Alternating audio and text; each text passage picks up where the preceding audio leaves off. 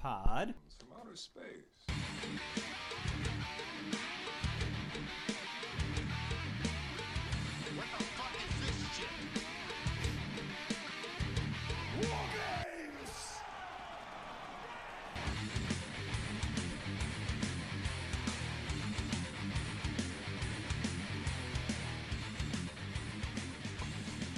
What is up, party people? Welcome back to another episode of Killer Pop from Outer Space. I am one of your hosts. My name is Jeff. With me, as always, is my good brother, Vinny. What's up, brother? Good to be back for another episode. A little War Games action. Absolutely, absolutely. Gonna gonna be a. Well, I don't think it'll be a Husky War Games, but it'll be uh, it'll be nice. This one's to be interesting. I'm, I'm pretty excited for it. Uh, who else? Who, who we got on the hotline? On the uh, the Zoom Zoom hotlines, we also have Brother Pete. What's up? From uh, Bucks County. The old Bucks County. Is that because they hunt so many bucks? There's a whole lot of bucks. I A think whole- it, well, I think there's actually only like ten bucks, but there's like fifty million does. plus uh, very wealthy county, the Bucks and that. gem- Ah, okay, and, uh, okay. that- that- that- yeah. Yeah. There's only a small only a small portion of that county is wealthy. The rest the rest you get kind of kind of uh Pennsylvania in a way. Oh, Upper Bucks. Yeah. You better you better believe. Oh. I've been to um, that really fancy inn out there. I don't remember what it's called, but it's good. I know that was not helpful at all. also on the on the Zoom meeting from from the urban part of uh, southeastern Pennsylvania, we got brother Sean. Hey guys, from my uh, Philadelphia mm, basement. The old concrete concrete jungle. Yeah. What's up? Yeah, nothing, nothing. What have you boys been getting into? movies, movies, Yeah, I'm More excited to hear what you have. You said you were crushing it. dude. I've been I've been going wild. I'm getting in like two a night, uh, and I'm going back and forth between old and new. It's it's New. You watching Yeah. new stuff? Oh, Oh, that's that's. I smell I an call it- Ashley influence on you. Oh yeah, definitely. We rented uh, Bones and All. Oh, wait, hold on. Don't get into a, any analysis until we get into beers first. Um, I'm not. Okay, I'm not. there's a little sneak peek. Yeah, just throwing it out there. All right, episode beers. Sean, you mentioned. Are you doing a dry February? Yeah, I have a busy schedule coming up in the next month or two, and I have like three bachelor parties and three weddings, and I felt like my liver needed a little bit of a break, so I picked up some non-alcoholic draft Guinness beers. I didn't even know Comes that was a thing. Comes in a pounder. Like if you look, if you look at the video, it looks exactly like Huh. a regular Guinness. It pours exactly the same. It's still got the nitrogen release thing in there. And other than it being like a little bit less creamy than a regular Guinness, it's like ninety percent of the same same beer. Interesting. It's, I'm uh, it's, I'm it's, impressed. They it's really do a good. No Oh, weird taste or anything. No, it's, it's just a little thinner. Hmm. All right, well that's good to know. If, if there's any situation where I'm I'm forced into being sober, like an intervention or something, I got something to fall back on. Yeah, I don't, it's uh, it's a welcome surprise. I haven't been super impressed by a lot of non-alcoholic beers, but this one's pretty good. I know there's like non-alcoholic, uh, a pretty big variety of like IPAs and stuff like that now, which I don't know Yeah, how they think pull this- that off either. I guess it's basically like uh, there's some companies that do like hop tea or hop water. I'm guessing Mhm. the non-alcoholic IPAs are the, you know, kind of the same thing.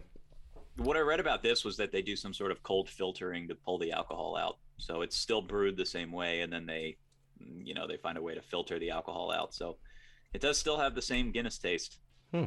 and and it's uh, it's only sixty calories, so There you go. I was gonna say my I, diet. I found it impressive that you're doing dry February in March. Ah, yes, it is March. Dryish. it's only the start. They Jeff, you got anything a, over there? A damp, a damp, uh, or um, a muggy. I I don't know. I Moist? heard someone had, had a term. For Moist. It, where, where it was like it's not dry, but yeah, maybe a little moist. A little Uh, boggy, a little boggy. Shout out to Weed. Thank you, Weed, for existing. Yeah, that's actually I, I'm drinking a Coca Cola, but there's actually a reason. I did have a beer earlier, but uh, Netflix just dropped that uh, the Polynesian flight that went missing, MH73 or whatever it is. Um, they dropped a three episode little series documentary style Oh. but it looks it looks like it's going to explore all the crazy conspiracy theories and such oh, And, I uh, will be very so- much into that. yeah, so I'm gonna get quite stoned after this and watch at Yeah. least the first episode of Yeah. I'm I'm all in on that. yeah, I'm very excited. Netflix still does some kind of good. Uh, the documentaries is their go-to now, and I think they should just stick to that because they do them. I mean, it's not even that they do them super great; it's just the amount that they do that I'm actually interested in. They do a lot of true crime. Yeah, exactly. Um, hmm. Like they did a DB Cooper one, or that might have been HBO. It's HBO or Netflix. They did a DB Cooper one, and it was crazy disappointing. Huh. But other than that, like Netflix, you know, with the true crime ones, I'm I'm usually pretty happy with them. I was thinking about canceling them, but I probably won't. Steph That's still nice watches work. stuff on there. Pete, So what do you got my tonight? reruns? Pete? Go ahead, up? Pete. Pete, what you Oh. got? Oh, um, I have a local favorite of mine, uh, Free Will's Coffee Oatmeal Brown Ale. I love that beer. Um, it's just really, really good. It's like seven and a half, eight, eight percent maybe. I want to say it. Oh, it's eight point three. Um, I think when I first had it years ago, it was it was around seven and a half. I guess they increased the sugar content to make more alcohol. Dirty Always good stuff. And they do some different uh, barrel aged versions of it that always turn out good. Love that beer and love Free Will. I also went uh, local here and a brewery that we mentioned often on the show from Neshaminy Creek Brewing Company. I have the Date Jeans. It's a double dry hops, double IPA. Went big for this one. It's got cool, cool can art. It's got uh, I got car- a cartoon, cartoon man with wearing some some jeans with a large belt buckle. He's all you know tatted up or whatever. If you want to see in the camera there, but I love me some Neshaminy Creek. I wish I wish they were more talked about in the region and winning awards like they used to because they haven't missed a beat. I don't know why they kind of went away with all the talk. When they first opened, they were like, you know, the bee's knees of Pennsylvania brewing. I think a lot of it do is that like they were really into like everyone loved the like all the like punk and movie references.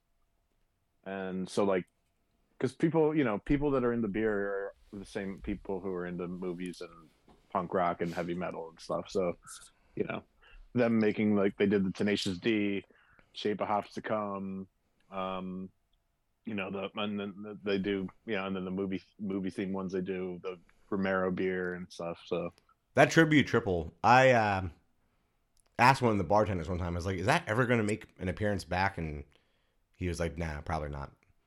Like, I wonder what's with that with certain recipes or beers that they just won't bring back. Even Uh, I- even if it was like a Tenacious D thing where they couldn't under the same name, but that was just a really good like Belgian triple. I don't think that they ever actually put like the band's on band's name on it. They just had like characters that looked like them.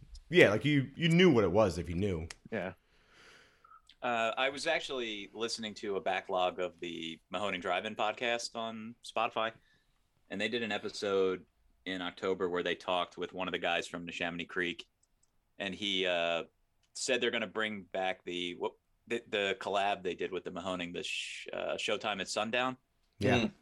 They're going to bring that back next summer, so be on the lookout for that. I, I'm excited. I didn't get to drink a whole lot of those, so Yeah, I didn't it's, get any. a, it's an old timey crushable. It's like I think it's less than four percent, maybe. It's it's perfect.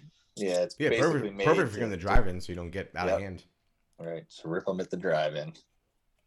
Which Yeah, I'm excited to attend already. I can't I'm- wait. I can't wait. I'm jonesing, jonesing so bad to go. Are we are we Why? doing that? Um, I know Sean had a wedding, but the uh, the rest of us are we doing that uh, opening June week or uh, early June weekend? I'll be there. Werewolf Probably- weekend. hell Yeah, Probably werewolf not for weekend. Me. All right, well, Jeff, I'm- I'll, I'm I'll get definitely with you off air. I, I definitely want to do at least one of those nights.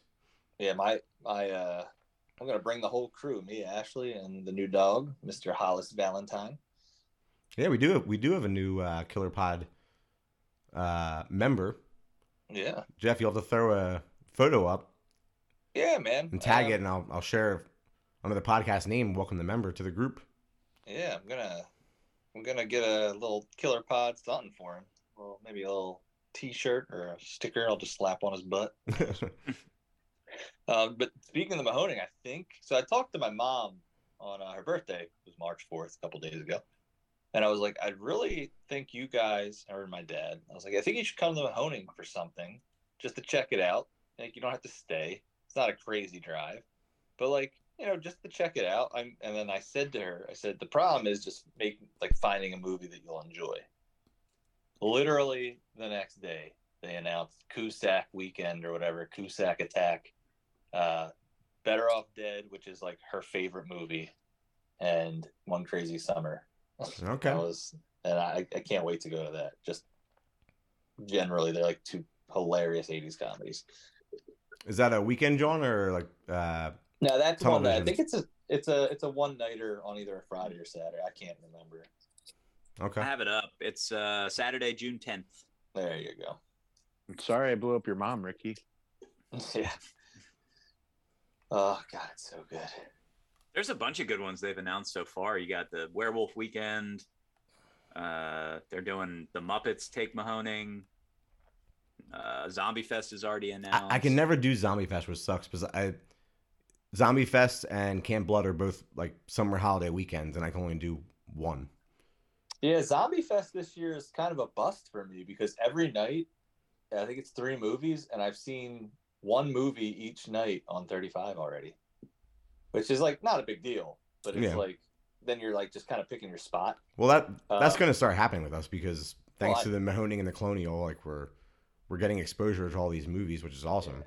But I think the Saturday night they have the Beyond, so if I do go, it'll be the Saturday night. Yeah. Yeah, and there's so much more that's going to be announced. I'm excited. Yeah, Yeah, I'm checking their Instagram like every day just to see. Yeah, and I don't know if if uh, I sent you guys that picture of, of uh, Creature Feature Weekends website. I don't know if they spilled the beans or if they're just not ready to announce. The Mahoning's not ready to announce yet, but Yeah, that was that was sounds like- interesting. yeah. Um, if anyone doesn't know Creature Feature Creature Feature Weekend, my, my dog is snoring in the background. I thought it was a growl. I was like, oh no, what Yeah. happened? The cat got him. Uh, no, he snores and farts like a son of a bitch. uh, he uh, he's, well, he's he's like thirty pounds. He's the best. Um, Creature Feature Weekend is basically, I guess, what like Southern PA. It's a, it's a it's based out of Gettysburg, but they do a uh, con at the Wyndham Hotel, and then they do like a con uh, movie thing at a drive-in down there. Like last year, they had uh, Bill Moseley at it, and they showed like the Devil's Rejects and Texas Chainsaw 2. Uh, but this year, it looks like they're expanding. So they're doing the Wyndham, the Gettysburg thing, and then it says Creature Feature Weekend at the Mahoning, but nothing is announced for it yet. So I'm thinking they're going to do probably the same kind of thing, like a little con and maybe a guest in some some movies. So that'll be cool. yeah, I think they're Yep. seeing some success with the doing the little outdoor con on the grounds before the movies. Oh, I mean, like we bought a bunch of shit, and I mean, ah, and it's just fun. It adds the atmosphere. When, when when we talked to Virgil at the punk rock flea market, he said the same thing that they're trying to bring in more vendors, do more vendor weekends, make them themed. And if that's a themed weekend, then we might see some creature features on the big screen. Yeah, I'm That'd excited. be pretty. That'd be real sick. I know we've talked about it countless times, but Jeff, like, it's so crazy how much it's grown. Yeah, I mean it's it, you gotta And I love it. right? I love it. And then we Yeah, had like I- the near death of the Mahoning that like broke all of our hearts and terrified us, and we're ready to march on the Lehighton, the, the Town Lehighton council Town whatever the hell. Council, I, which I was fully ready to do. I mean, it's grown but here's the deal: like to anyone who wants to go, if you're ever worried about getting there, you're usually fine. There's three things you have to worry about: VHS Fest, Zombie Fest, and Camp Blood. They're the three you got to jump on as soon as they announce. Other than that, you can literally show up at the gate with a twenty dollar bill on your. Oh yeah, yeah.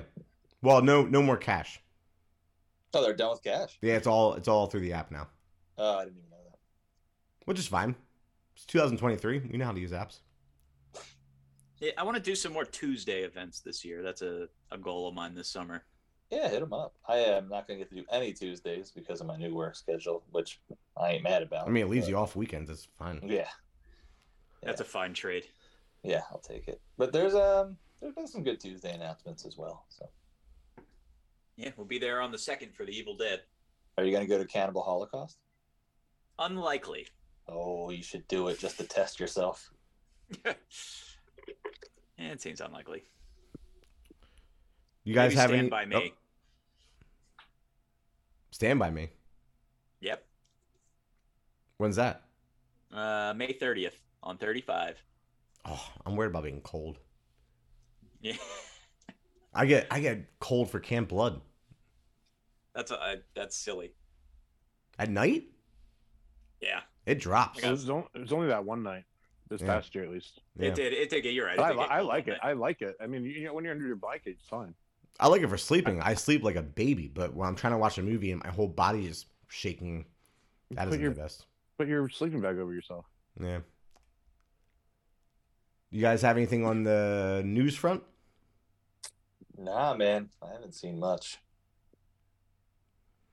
The only thing I had was the glaring reviews for Scream 6, which I'm really trying not to overhype. I, I wasn't overhyping at all until I started seeing like some pretty major uh, horror news and horror community publications like raving about this thing. I saw one that said the best sequel, maybe even better than Scream 2. Um, Bloody Disgusting had something about it being uh, really awesome. I, f- I forget the exact words, but they dropped something today. It's getting some hype. Um, there was the uh, link I sent you guys that um, is a calling it a twisted reimagining of of the last shift, which is already a beloved movie that we have on here. It's Mm. gonna be it's called Malum. Yeah, I don't know if they need to do that. Yeah, I I mean- I don't I'm really understand why they're calling it that. I don't- Like, is it not a? Is it a sequel? Is it a prequel? Like, why do you need to? That's a little confusing to me because it's not like it's an. It's like a. It's like a eight year old movie. Apparently, it's just a reimagining, and the only intriguing part is it's the same. I don't think it's the same dir- director, but it's the same screenwriter. So yeah, maybe they're just doing it because uh, the last shift was such- such a small release and and only VOD, and they want to try to get this thing in theaters. Yeah, maybe. But uh, I mean, I love the last shift. Like that's that's one of the few movies in, in recent memory that genuinely scared the crap out of me while I was watching it. Even on a second viewing, creeped the hell out of me. Yeah. yeah, I very much enjoyed it. Um, other than that, the only other thing I see here on Bloody Disgusting for news is uh, that the um, Punisher is returning in with Jon Bernthal in the new Disney Plus Daredevil series. Yeah, uh, I'm excited. I love Jon Bernthal as the Punisher. Jeff, yeah, my you- only concern is that because of how every episode, I was like, how could they make it more violent with the Punisher? And then they did, but that was Netflix, so I feel like Disney's definitely going to make them tone it down. But we'll see. Maybe not. Maybe I'm wrong. Yeah, I mean, I don't think he's going to be heavily involved. Maybe like a Yeah, two he- ep- two episode Yeah. appearance. Yeah, I think he'll be a side character that shows up for a little bit. Might not be overly used. Well, I think it's a build up to him potentially getting. I think that they're going to try and redo at least the best. Like, like the, to me, they got to bring back Luke Cage. That was one of the. That was the. Other than Punisher, Luke Cage was the best of those shows, in my opinion. Nah. Um, so I, I think they need to bring back. Obviously, the Iron Fist was the weakest, right? We can all agree on that. I liked uh, I liked what's her name. Uh, yeah, and I, I rumored that she was. I heard a rumor that she's coming back too. So who knows? yeah, I'd we'll see. I'd say like in my order, that first. Well, see, this was the problem with Luke Cage is the first half is great of the first season, and then as soon as spoiler alert, Cottonmouth gets killed, it's crap. He's the best part of the show, and they kill him off. Yeah. it sucks. Um, but I think my order would be Daredevil season two, then Jessica Jones, and then you gotta go Probably Punisher. Punisher. Yeah. Yeah, Pu- Punisher. Season one. I didn't even watch season two of the Punisher. Oh, you gotta watch it. It was good. Eh, It's it's gone, right? Is there is it back on Disney? 'Cause they took them Uh, you can watch it somewhere, I would imagine. Uh, They're on Disney Plus, I think. But the the way they did the Punisher and Micro's dynamic, I I love all of that. I heard Jigsaw wasn't quite Jigsaw. No, it was nah, he's too pretty. yeah, Yeah, when- when he came back. Billy, Billy with like a cut on his face. yeah. Pretty, It's yeah, like pretty it's like much. the- it's like fully healed scars.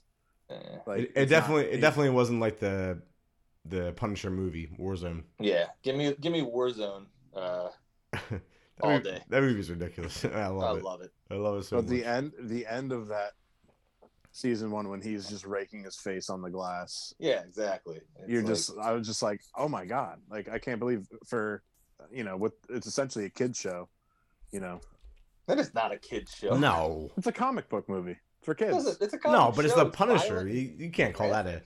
That was solely for adults. full blown sex scenes in it. God, Peter, what kind of kids are you raising over there? I don't know, they're comic books. Comic books are for kids. they used to be. Do kids? I mean, I'm, read I'm not saying I'm not saying you can't read them as adults, but they're aimed towards kids. Oh. At least our generation, they were. Well, yeah, our generation. There was a damn comic books code. You weren't allowed to say sucks in it. But also, like Anywho. our parents thought, like, oh, comic books, they're innocent enough, but they didn't know what we were reading. Yeah, but they were innocent enough back then. Yeah. This They it really started paid up the attention to ante. Let's never move really out paid of co- the comic book world. Let, let's get past that. All right. Um, Sean, do you have any- have anything for news? Uh, the only thing I saw was uh, Sam Raimi did an AMA on Reddit the other day, or somewhat recently, and teased a possible Drag Me to Hell 2. Yeah, he's he has like his team working on a plot, but he doesn't know where to go because there was such a definitive ending. We'll see where that goes. I could be on board. Oh yeah, I'd, I'd be into it. We just gotta see if he can actually come up with something, or his team can. Now, have you, have you guys seen trailers for The Blackening coming out in June? No. Mm-mm. It's giving Heard me it. giving me cabin in the wood cabin in the woods vibes. Uh, looks like it could be pretty fun. What's the story behind it? Uh, oh, I don't know. All It's, right. it's it's it's a bunch of dudes. It's a movie. going away for it's it's uh I think it's an all black cast. Um, go What? away for the weekend to a cabin in the woods, and then there's a, a killer. okay. Uh, definitely similar to Is it what's his name from JJ's podcast? Oh God, Josh. oof. I Is he wanna- is he the into it. killer? yeah, that was that was a joke. Uh, there's another That was trailer. the inside joke.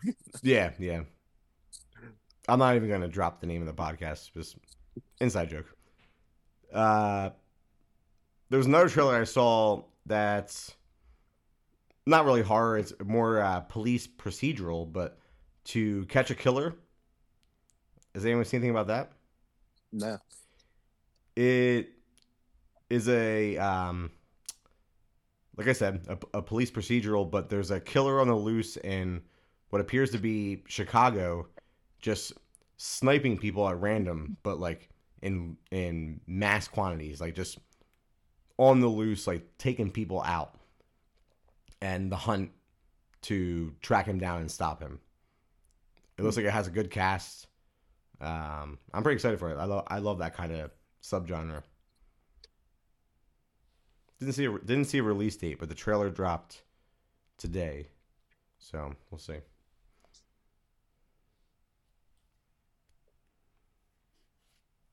Well, I, who, Jeff, you said you've been watching a lot of things, right?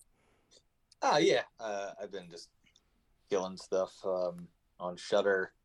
Um, I watched uh, Drac- uh, Dracula's Daughters, Daughters of Dracula. I don't know. It was a Joe Bob that they lost the rights to, but they got him back. So I watched that. It is um, the Hammer movie, but it's got the most nudity I've ever seen in a Hammer movie. This is wild. Um, and I watched uh, Carnal Madness, which is a crazy old like lower than B movie. Um, it's like a sexploitation movie. Uh, Bones and All I watched. Yeah, I I'm curious. What uh, did you think about that one? It was fine. I didn't hate it. I didn't love it. Um, it was enjoyable, and there was some real creepy stuff going on with Sully. Um, but yeah, I mean, it didn't like blow my mind. Um, I had a lot of questions afterwards too, like why did the dude Hannibal find it necessary to bang the Carney guy that he was going to kill and eat? Uh, like, okay, I think that was like a luring in type thing. but he did lure him. Then he banged him and then killed him, Hey, as opposed to sexual Just- sexual tyrannosaurus. It's like So- uh, so it's like how, they- it's like how sometimes you inject a, a chicken with brine.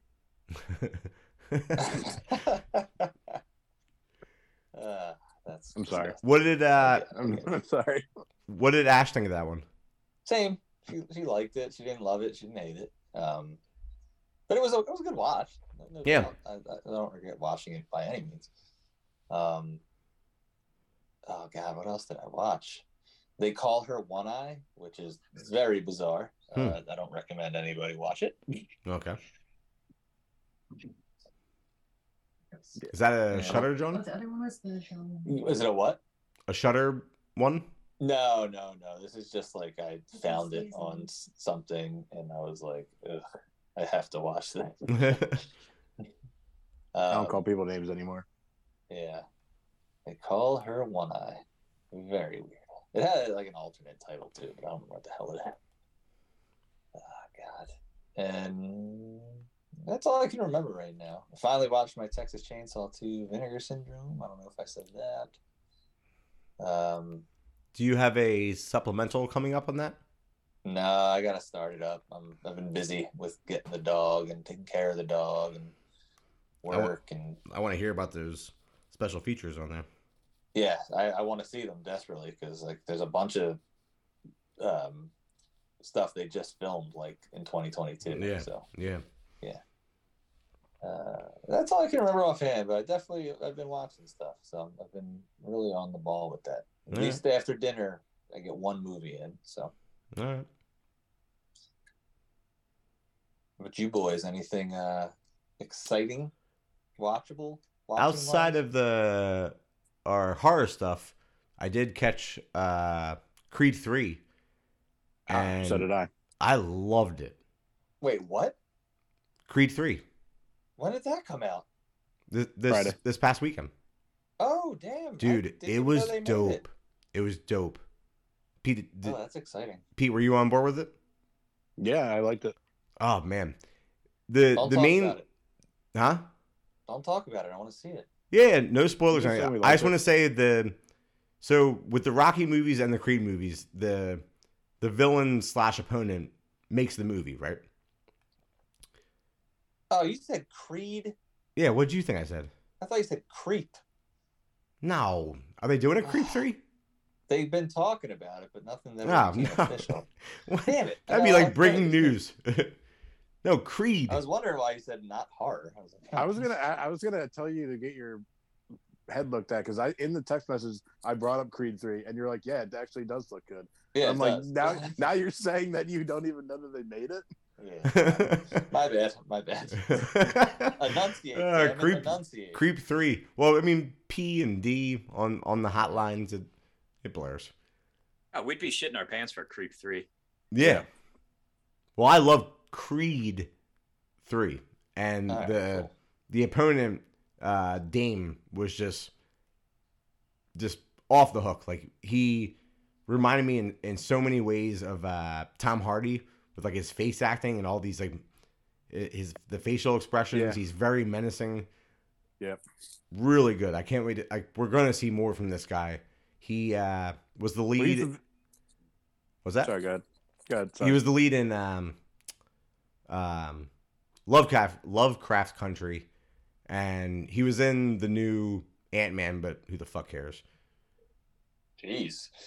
Well, I was gonna say that I'm he's done with like Marvel. hu- he- right now, he's huge because he's the villain in the newest Ant Man, which is out now. He's the villain. Oh, he's the villain. Creed, which is out now, and then he's also in like uh an Apple TV movie. I think that's like a war movie. I think. Well, I think Lovecraft Country is like gave him his boost. He was in a lot of like indie, super indie dramas. He's very uh traditionally trained. Like he went to Yale for drama. Which is wild because the dude is fucking yoked. yeah, Like I mean, he was he was menacing, and I I loved. I, I wish there was more of him in the movie. That's the only gripe I would have with Creed Three is more Dame. yeah, but then I don't. Th- I also don't think it needed to be any longer. So at the same time, No, it was. It, well, I guess that's the only. just under two hours. Yeah, the only B part. Uh, I loved it. There's some. There's some beef, and and I don't think it has to do with Michael B. Jordan, but there's something that like the studio So and with and Stallone. Stallone, yeah. So You Stallone Stallone's beefing with the producers. He wants the rights uh, to Rocky, and they won't give it up. So that caused some tension that Stallone was completely cut out, like completely snubbed, snubbed from this thing, which kind of sucks. But to be honest, I kind of forgot about him even being involved while I was watching the movie. Yeah, I mean, it didn't. Need, he didn't need to be in it. Yeah, there's a lot of reference to Apollo, which is cool. Um, but at the same I time, he, I heard he, that- he could have added an extra element, which would have been nice. I thought I had heard, regardless, after the last one, that he wasn't going to be in anymore. Anyway, He, now I don't know if that was. I read an interview that like he was upset that he wasn't involved in this one, and it was because of him versus the the producers thing. It had nothing to do with Michael B. Jordan. He directed the movie, so it's weird that like they didn't even like he's not even mentioned. It's not a spoiler or anything. Like they don't mention Rocky. Yeah, he's mentioned once or twice. No. Yeah, When?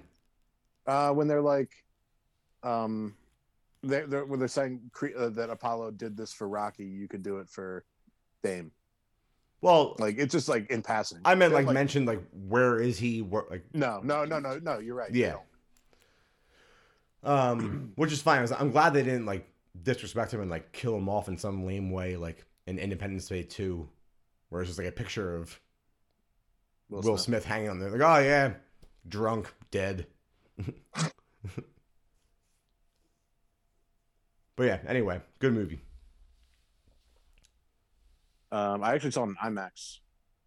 Oh, that's cool. Um, yeah.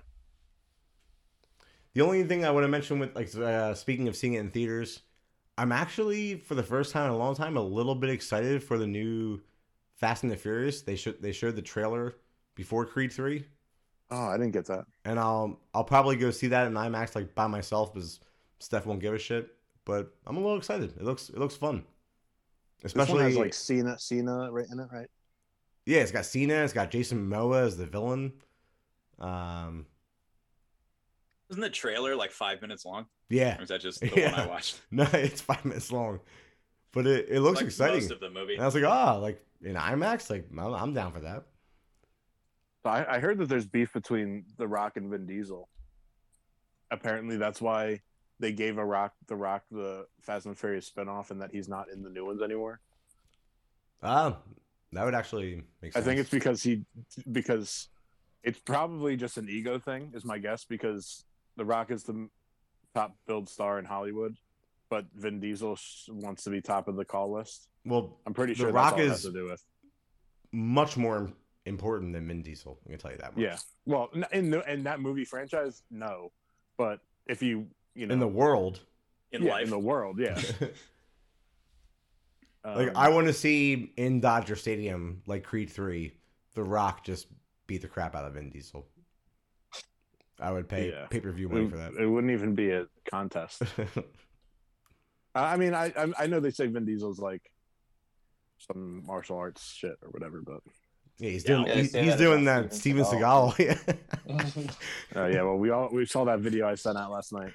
I've seen that three times before you guys sent it out, and I've, Yeah, I'm, I I'm have seen it impressed before every time.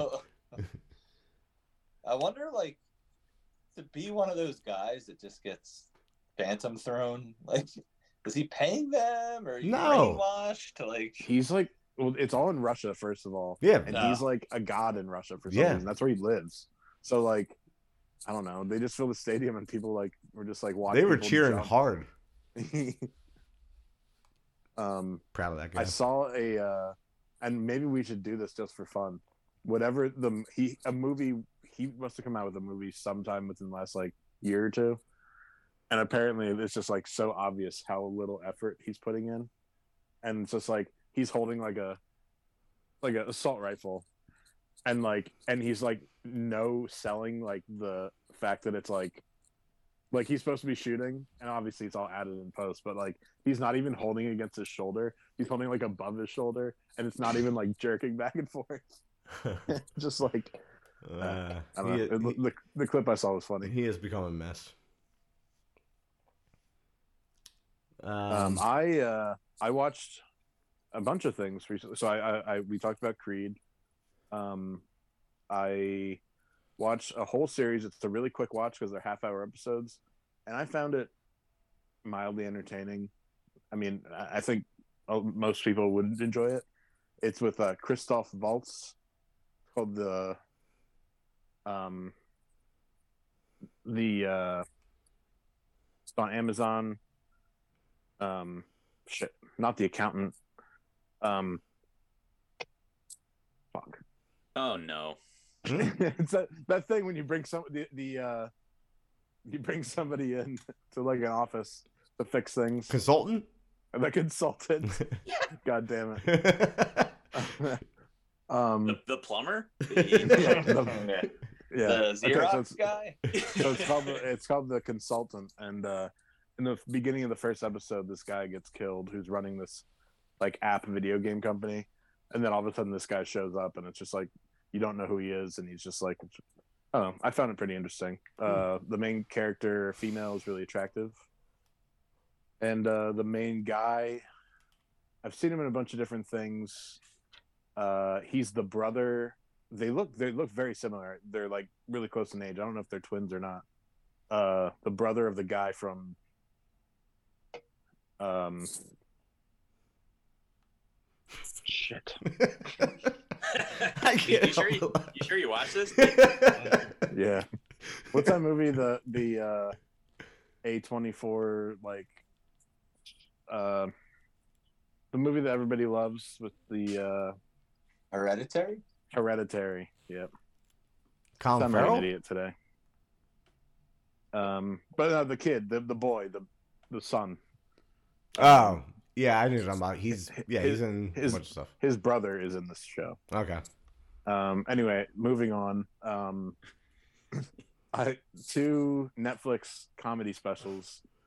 Uh, Jim Jeffries has a new comedy special, Australian stand up. I love him; he's hilarious. And Chris Rock's new special I watched last night. Oh, how was that? It was good. Um, it's it's interesting. Uh, like he really puts on that persona, that like Chris Rock persona. But you know, it's it's stage comedy. You know, it's it is what it is. But uh, it was funny. Hmm. Um, Yeah, and he really I'm- doesn't, and he really doesn't touch on the Will Smith stuff until like the last like ten minutes. So that's good. Yeah, I'm tired of hearing Um, about that. But that was fun. But it's still funny. Yeah. You know. Um. Yep, both of those specials recommend, and um, that's it. that I've been watching. I think. Sean, watched- you, you been seeing anything? Yeah, I watched a couple older specials recently on Netflix. They have like a decent backlog of specials from the last five or so years. Uh, I watched two from Tom Segura. That dude is Mm. pretty funny. So good. Uh, and a couple Bill Burr, who I do like my Bill Burr. Yeah. Yeah, I've Yep. seen all the Bill Burr ones. Um, the only other thing, oh, last week I mentioned a movie that I watched a classic and I couldn't remember what it was. It was My Bloody Valentine. I watched for the first time. Oh, over, over The Valentine's OG Day. or the remake? Yeah, the the OG. Yeah. I love that Uh, movie.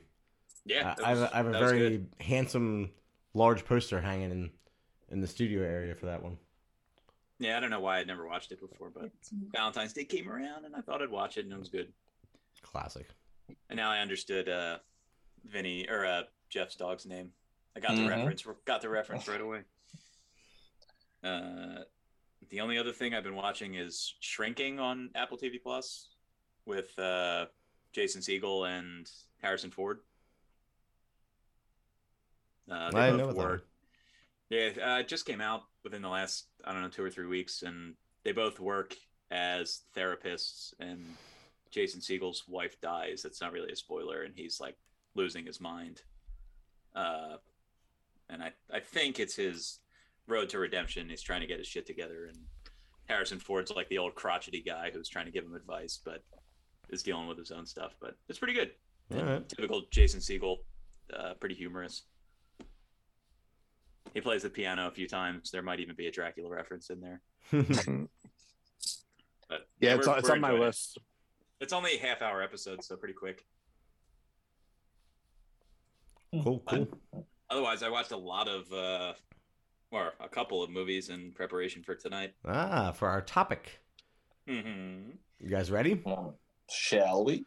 So this evening we have a war games coming at you, and we're going with Giallo, or as uh, a coworker of mine would say, Giallo. I do It's have a just the same thing with an accent. yes. Kind of racist. No, he is legitimately from Italy, and he's a big fan of Giallo, and he has Okay. he has an Italian accent. I, I can't help that. Acceptable, acceptable. I can't help that. Uh, yeah, so I'm excited to dive into this. I was, it, I think this is going to be interesting because, so Pete and Sean, you were like fully, uh, like not familiar with this subgenre, right? Before getting ready for the episode. Correct. Yeah, very much not familiar. Yeah, so I was excited for that aspect for you guys to discover it, but then kind of learned through some group texts and messaging that Pete, you were fully out, and Sean, you were on the fence. These It's movies a- are really great if you want to fall asleep. Oh my god! All right, well, we will get into it. Um, I I love this, and it's it, it's a late bloom for all of us as a whole because, like Jeff, we we couldn't get a hold of these, you know, younger. No, no, it's only uh, odd. Yeah, through the Really, really, Arrow for me is. I was gonna say through the the great people at Arrow Video, Severin Films, and Shudder really opened our eyes uh, in the horror community to all these movies, and I am fully in love with them and still consuming them. There's so many to to watch, but anyway, we will get into it. War Games top ten, and we'll see. Uh, we'll see what kind of gripes Pete has and what's gonna what what he qualifies to even make his top 10 i feel like sean's just based on what we what we've talked about sean's a little confused still dabbling maybe trying to maybe trying to I figure it out I understand what you mean now when you say some of them aren't giallos and some of them are, because there is a thin line and they there needs to be a black leather glove. There needs to be quiet, weird whispering, and then like weird jazz solos anytime anything serious happens. yeah. We're gonna do a quick uh quick break for refreshments and bathroom breaks and then we'll get into it. I'll, I'll do a little little giallo like brief syno- uh brief history. But before that grab your popcorn grab your beers take a pee. This break's only going to be about three quarters of a second and we'll be right back. You bring it. All right, so we're back, and you might be asking yourself, if you aren't familiar with the subgenre, what is giallo? Uh, giallo is uh, Italian films.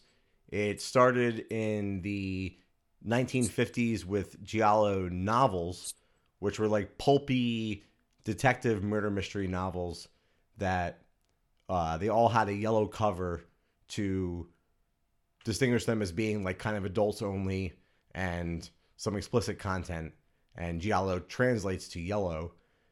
And those novels were very popular in italy and then eventually translated into murder mystery films. They're very close to like the american slasher in many ways but more of a mystery um, black gloves a blade being involved in the murders uh, what else were the tropes? There's usually a detective Boobs. involved. Was that Boobs. boobs? Definitely lots of boobs. Yeah, I mean, uh, similar to the '80s uh, slasher boom, giallo really hit its peak in the '70s. Uh, it was booming in the '70s, and but what made it different from our American slashers were that they were more who done it, detective oriented, or people uh, stepping into that detective role. There was always a, a mostly a, a reporter involved in some way that was getting involved in the mystery. But uh, yeah, I mean, I something that I got exposed to recently, and I I just love them. Is I don't know what it is about it. They're they're very different and unique and weird in a lot of ways, but they really attract me. I was surprised, Pete, that you weren't on board. I mean, there- I, a couple of them uh, weren't terrible. Okay. I think Pete and I talked about this, but like I found myself like looking at my phone a lot because a lot of the ones we watch they have like some meandering storylines and like side plots that don't really have anything to do with the main plot. There's definitely a lot of uh, melodrama and kind of A lot of drama. kind of. what uh, I kept thinking, what I kept thinking, is that these movies are if you compiled all of the most boring parts from a James Bond movie, where James Bond isn't actually in it, and that's what these movies are. Hmm. I've never looked at it that way. And I mean, as- I- as- as- You're gonna make I Vinny so sad. I've I've never been bored by him. Like they just suck me in. I am super interested in the camera work, uh, the the mystery itself, the what's happening on screen with the colors, the weirdness with like, and we talked a little, little bit about it on on uh, text with the music. Some of the music being really distracting and not having like a place. And I, I don't know if, it's a cultural thing or it being really, really fitting and good music, especially with Argento's um, partnership with Goblin, like just awesome. Um, Um, the one thing that was really that is really distracting for me the ones that i enjoyed more are the ones that were in italian but the thing with, with some of these movies is they actually like they record it and sometimes you can tell that the person's speaking english but they dub they they dub over it anyway yeah, and it's really distracting to me All right, I couldn't Um, figure that out. I, I I'm glad you said that because I kept watching it. and I was like, all right, their lips look like they're saying Yeah. that thing, but it still like doesn't line up perfectly. Yeah, Joe Bob just described it when he did the Pieces episode, and he he explains that like you can wa- watch the movie, and sometimes somebody will just be speaking Spanish, and sometimes somebody will be speaking Italian, and it's sometimes you're clearly like that person is speaking English. I can read their lips because it doesn't matter because they're dubbing over it anyway, Yeah. and with another voice. So that I just found that distracting. I, the ones I enjoy, the one that was my favorite was straight up in Italian. Oh man, I didn't catch any in Italian. I watched a lot through. Um, um, I have a, a decent sized collection from from Arrow Video and Severin, like in hard copy Blu-ray. But then I signed up for the free trial for Arrow Video, their app, to watch some other ones I haven't seen or wanted to revisit. And they have, I mean, Arrow has a bunch. The only downside was their, I mean, I, I wouldn't want to see it in dubbed, but it's also not uh, captioned, so I had to like put the caption on through the TV, which was a little delayed. But I mean, I still knew what was going on. It was fine. This is, all the movies have the same plot. So um, the uh, um, I'm not. I mean, I, I don't mean to. I like say like, like they definitely all have parts that I, I found interesting, but I do love how like sometimes because they're also trying to, especially with Dario Argento, I think he's like trying to make it like some of the movies. It's like clearly filmed in Europe, but like want you to think it's in New York or something, and so like, um, they'll be like they'll have like you know street shots from another movie or, or that are just I don't know probably public domain street shots or something, or that he shot in another city, and then but then like all the characters' names are like you know um Claudio or like uh oh yeah uh, you know Arancini over here you know classic American names. well, so I, I also wanted to say uh, that coworker that I mentioned, his name is actually Claudio.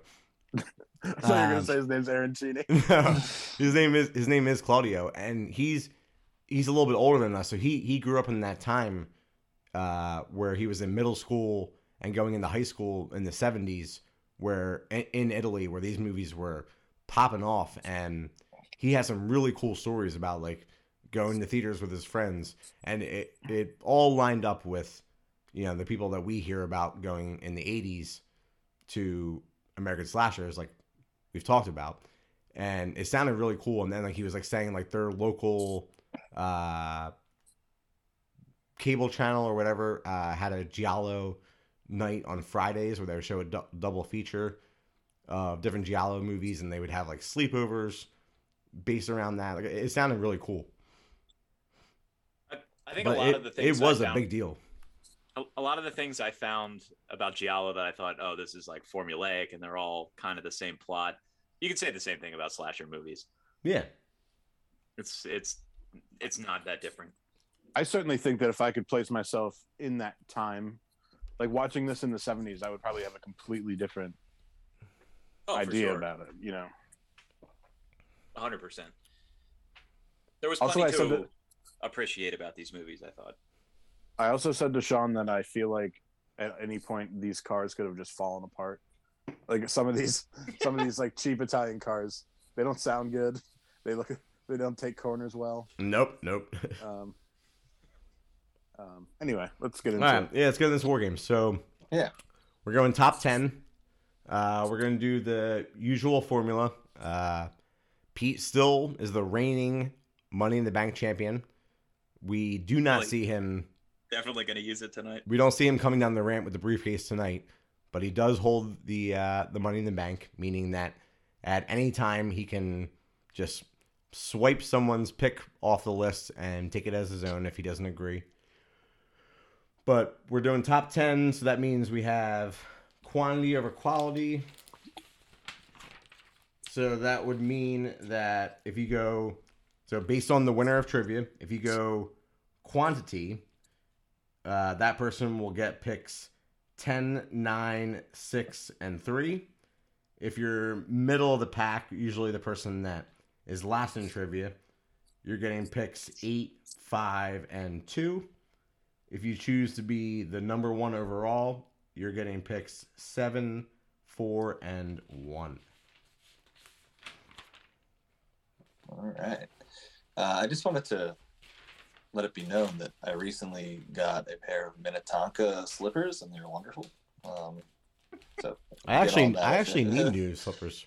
Welcome yeah. to the good life, man. Yeah, they're awesome. They have like rubber soles and like fuzzy insides. I love them. Hmm. Anywho, sorry. I was just admiring them. Um, so you kind of screwed me on trivia, but with your explanation of what Giallo is. But I got Ah. another one. Sorry. Um, so we'll start off. I kind of I'm keeping them rather easy. Um, so in the New York Ripper, the killer speaks as what, or it speaks in the voice of what famous Disney cartoon character? Donald Duck. All right, is that Sean? Yeah, I didn't watch it, but I know that. Uh, Hmm. John, you Good got work out of Oh my god, yeah! Look at you. Um, what do you want? You want the, the your choice here? I want to do as as little as possible. So you probably want number one. No, I want to be B. Uh, okay. or, Middle of the pack? Yeah, right. In the, I want. I want to be in the middle. Okay. I don't want the pressure at number one, and I don't want the quantity. So stick me in the middle. All right. I'll stick you somewhere. So let me let me mark my my listings here. So you're gonna do eight, five, and two. Yep. I think I've seen. I think I've seen the least amount of these, so that's fair. All right. Um, next question. Camille Keaton, star of What Have You Done to Solange, is most recognizable as the lead in this rape revenge classic. Third house on the left. No, it's not called Third House on the Left either. Oh, damn it. First House house on the the end the left. Pete? House at the end of the lane. No.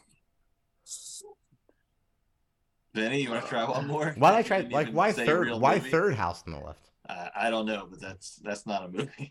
Last Panic. it house on the might left. be. It might be a movie. No, it it's last- not. No. Um, Nobody. No, no. Um, I, I spit on your grave. There. um, is. I was panicking. Peter. Pete, what would you like? Mm, I guess I'll take number one.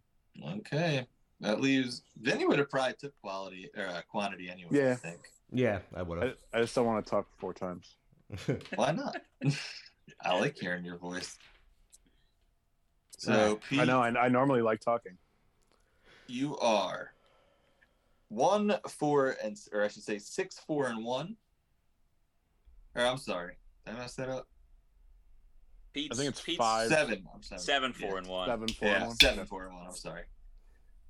And then Vinny, you are quantity over quality, which means you are 10, 9, 6, Three. and three. All right. Yes. Sean, you get the rest. Third house on the Good left. enough. All right, as usual, send your picks through the Zoom meeting uh, messenger directly to me in the form of a question, or it will not be accepted. All right, hold on. I gotta figure out how to do that. Oh Jesus! I got you. I just text you. it.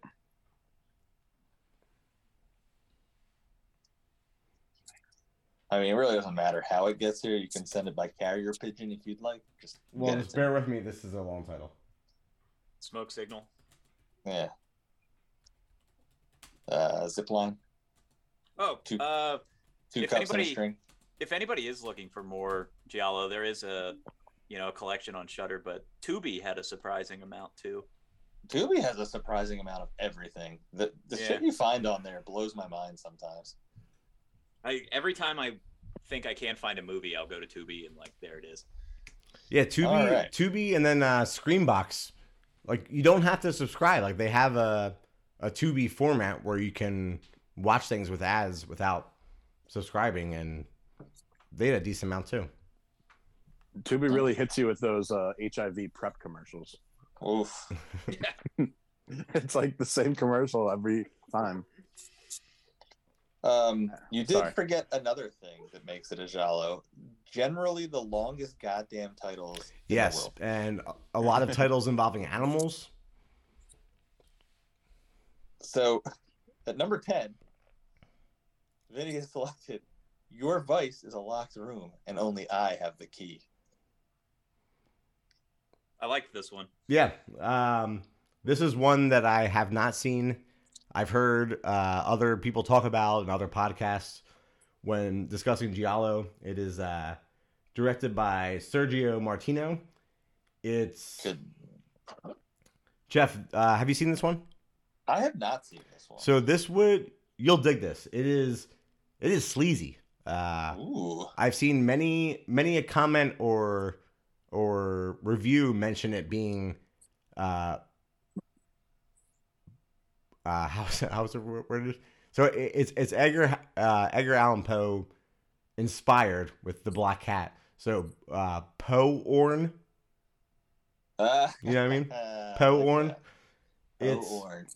It's sleazy. And but this one it's about a uh, husband and wife that just hate each other. The husband in particular he's a disgraced writer. He's an alcoholic. He mentally and verbally abuses his wife but at the same time she's giving it back to him with some mind games. It uh, we'll we'll get into more of the the visuals with the the colorful or sometimes the gothic backdrop of Giallo. This one doesn't have as much of that. It's kind of like beige or in the middle of of all that scenery. It's like a decrepit house that they're living in. There is a murder mystery where uh, the husband's mistress uh, gets murdered, so all fingers are pointing at him. And in the meantime, you just see this this breakdown of a, uh, a of a uh, relationship, and the husband's niece comes to visit, and shit just gets weirder, uh, especially sexually when she arrives. And it has all the tropes. It has it has the blades. It has the really colorful blood. Um, but this is another one that was kind of mesmerizing to me. Like I, I was really sucked in from start to finish. And and the weird thing with all of these, so Steph has to watch uh, a lot of horror movies with me, and for the most part, she doesn't care, or she's grossed out, or she's scared. But Giallo, like she is locked in. She she loves the subgenre, and she gets really into the plot and the mystery of them. And she really dug this one too, which I thought was kind of a, a good note. Um, Satan the cat is cool. He ties into the whole it being based on uh, Poe's the Black Cat. Uh, very important to the plot and the twists and the conclusion and all that. There, I noticed some of the so there we'll see a lot in these Giallo films. Like there's a lot of killer POV uh, shots, but this one in particular reminded me a lot of I, I I wish I could find somewhere to see if Carpenter got influenced, like a lot of Halloween, Michael Myers type POV that I noticed, like that he might have gotten inspired from. But yeah, Sean, I- you mentioned you liked this one. Yeah, I did. Uh, I liked the wraparound with the cat. Um, I noticed a lot of the same things Vinny was saying about there being it almost like Halloween type POVs. Like, no, there's like shots in hallways and shots from behind the killer, and um, and uh, the was it was she the niece Ed Edwige Fenech? yeah, She was his niece. yeah. Oh, what the fuck? Which I was waiting for, like, oh, like, you know, some kind of twist towards the end, like, it's like she was pretending to be his niece, but wasn't actually, or there was some kind of miscommunication, like, because, like, because when she got there, he mentioned that, like, oh, I haven't seen you since you were a little girl, and it got weird. Like- then it got it did, it did dude she is such a such an attractive woman Yes, yeah, she's a beauty. When she Uh, like she was banging everybody, like when she banged the husband's like wife, her aunt by marriage. I was like, all right, like Steph was like, oh, that's weird. I was like, ah, it's, it's by marriage. Like you could have, you could do some lesbian stuff with that. but then and with the uncle by blood, I was like, oh, all right, well, well now we're getting weird. wow, this is just weird. they made this one very clear that he was like a huge piece of shit from the very beginning but Yes. women like still were into him he had that Yeah, weird like and- sex club in the beginning yeah, there's a lot of like hippie orgies. There's there, I mean, there's stuff going on with this thing, but the the imagery very and the the camera work very lined up with the the classic, you know, giallo tropes. Uh, Sergio Martino was, from what I gathered, like uh, kind of big time in Italian films. Uh, limited in giallo, but a lot of other stuff. So I think it was a big deal. This came out in '72, so it was right at the start and also at the like you know leading up to the peak of giallos. So he cashed in on that. Oh, and the the uh the wrap up of this movie was was actually like pretty brutal, Yeah, uh, which was cool. yeah. So what do we uh, going forward? If people might not be exposed to giallo, are we? Like there, there's major spoilers. Like every single I movie mean, that Hoon does. it. Yeah, it's it's yeah. Um, it's up to you guys, whatever you want to do. Yeah, I, I was Uh, gonna try not to. Uh, Okay. Just just because this was a genre I haven't been exposed. To. Well, to. and it, Yeah. it, it's so much of the appeal, like at least for me. Like Yeah, the mystery is yeah. yeah, The the reveal at the end is big in these movies. yeah. yeah. yeah. All right. so Pete, we'll did you have any thoughts on this one? Did you watch this one? I've not seen this one. Okay, yeah, same boat. This was It on sounds Tubi. like it's up my alley with that sleaze though. Yeah, Pete. Yeah, I I know you're might cashed out on this subgenre, but Jeff, you would dig this one. Uh, Yeah. And I, I have that month long Arrow video trial. I'll send you a login so you can check this out. Well, I'll have to look. So Arrow puts out um Giallo box sets, I believe. It's I believe it's them that does it. Um, and I don't know why, but every other week it seems like they're having fifty percent off sale. So I'll have to check the sets and see what's in what. I don't think this one's in any of the box sets, but the box Okay. sets sound intriguing because they're like titles that I've never even heard of. So I want I want Yeah. to check out.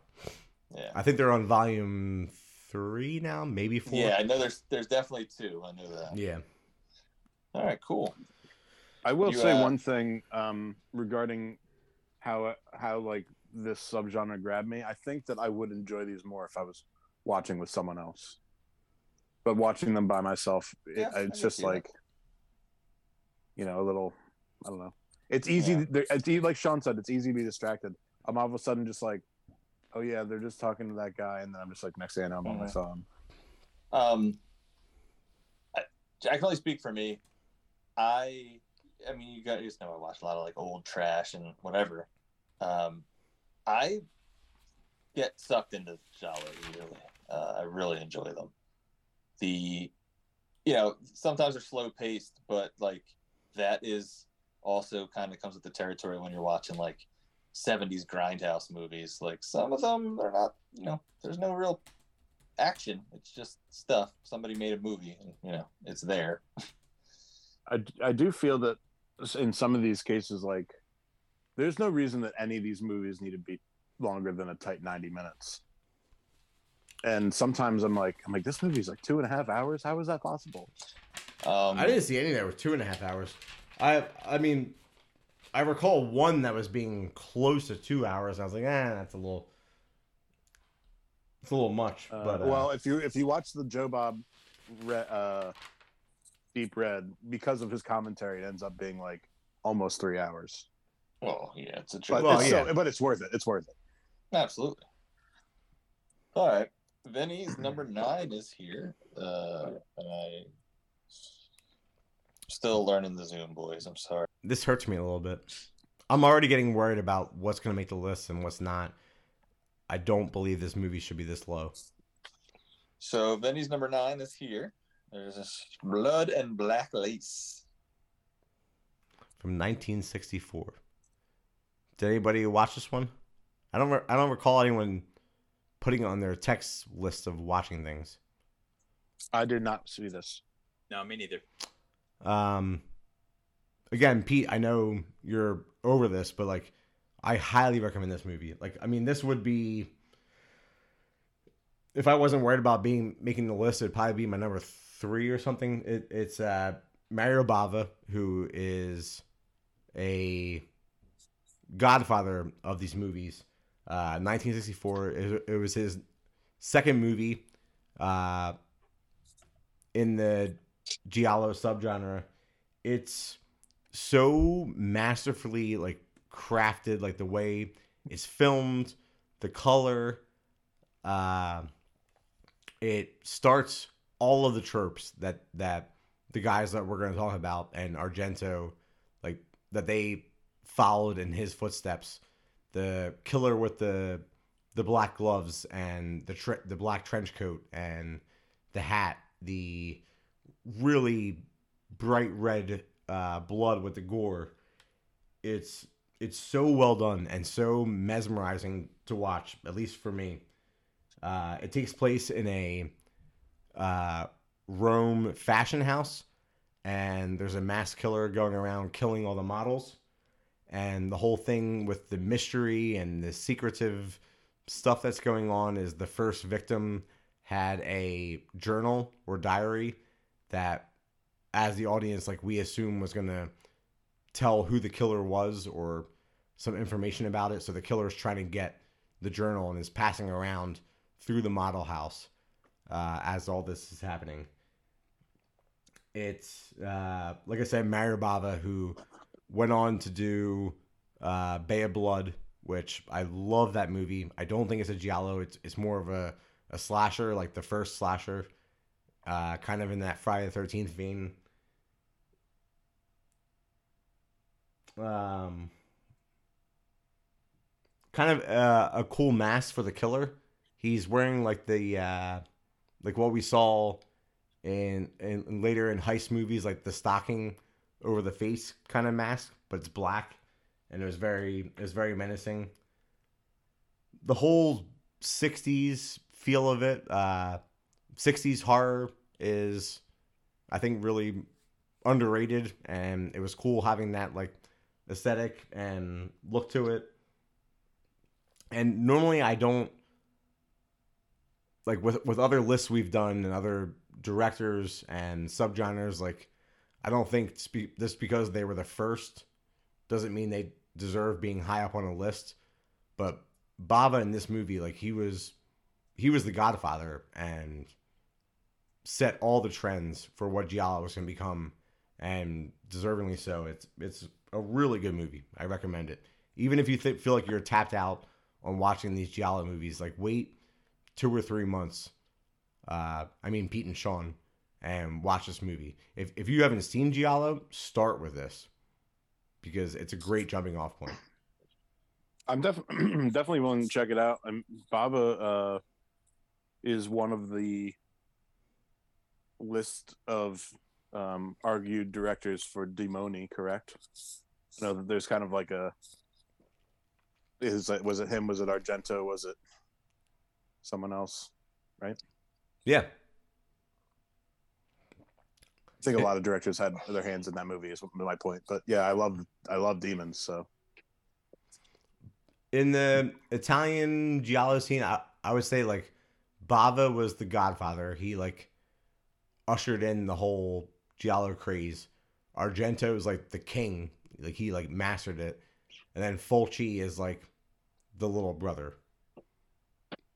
Who also Muccio. he did like great things but was kind of overshadowed by Argento his whole career, but like did awesome movies that I'm sure we're going to mention on this list. Mhm. the amount of movies that these guys could pump out in a like they were doing like two to three films a year for like I don't know like ten years is wild. Also, I thought it was fun, like 1964, that uh, cocaine was a big part of the plot in this, which I didn't know. Like coke was like bumping off in Italy.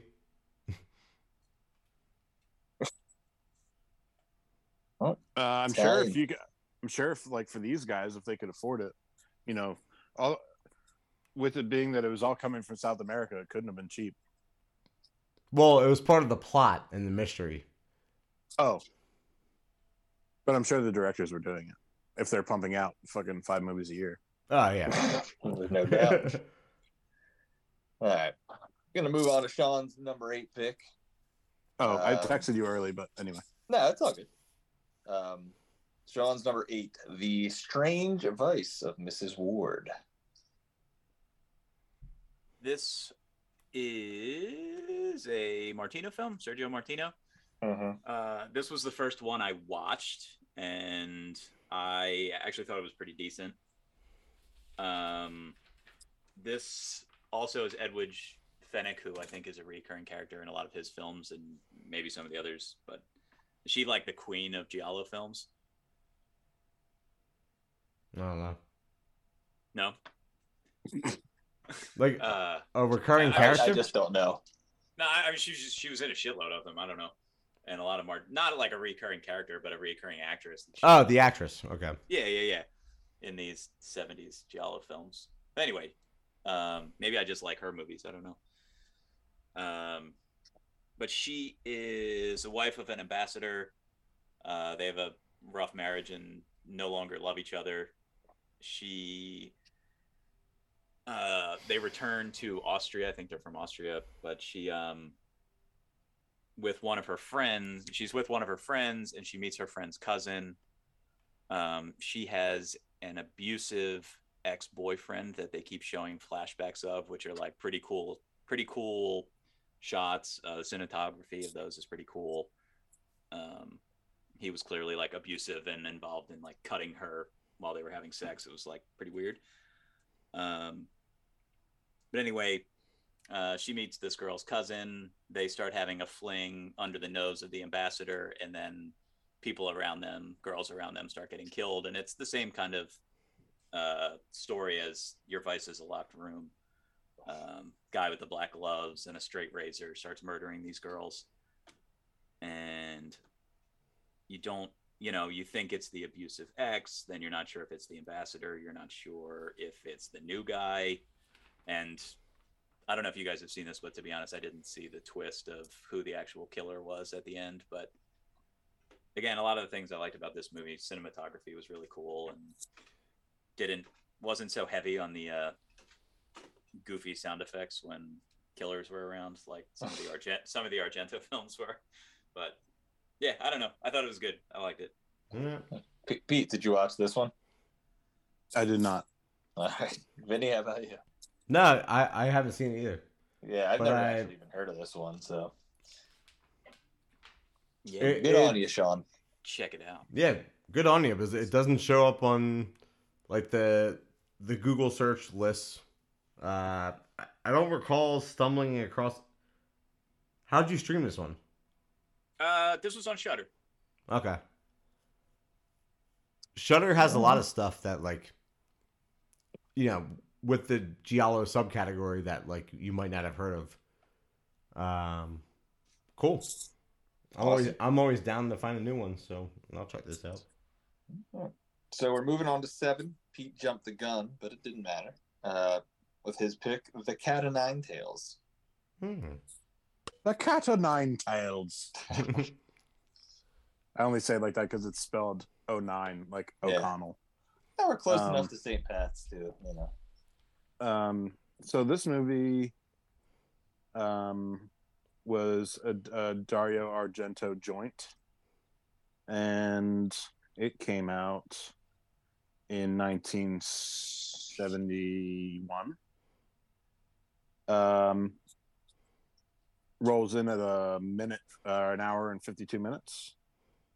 Um, this kind of falls into how Vinny's explaining um, the importance in some of these movies about journalists, and they're kind of like leading the hunt or the or, or you know the try, trying to solve the case more so than you know the in these movies like this movie in particular there's detectives but they seem to like have their heads up their asses and they're not really paying attention. And the turns out that it's these these journalists and um this blind guy who ends up like crack like he kind of figures out what's going on from the beginning beginning. So there's this uh, blind man named franco arno and uh, he lives with his young niece who uh, i'm guessing it's his brother's kid or something who died.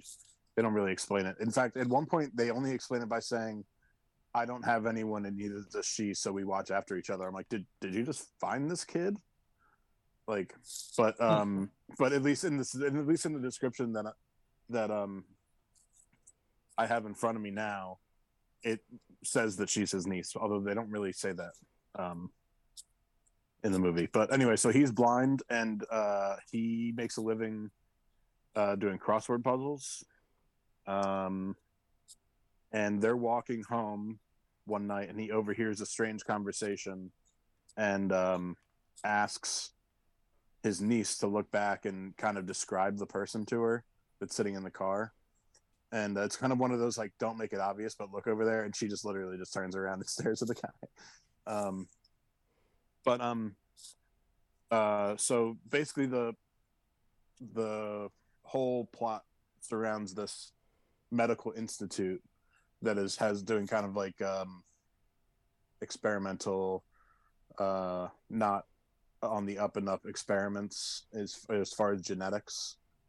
And um they they keep finding all these different parts but they can't figure out how to connect them and that's how they come up with the whole term. It's like a cat with nine tails.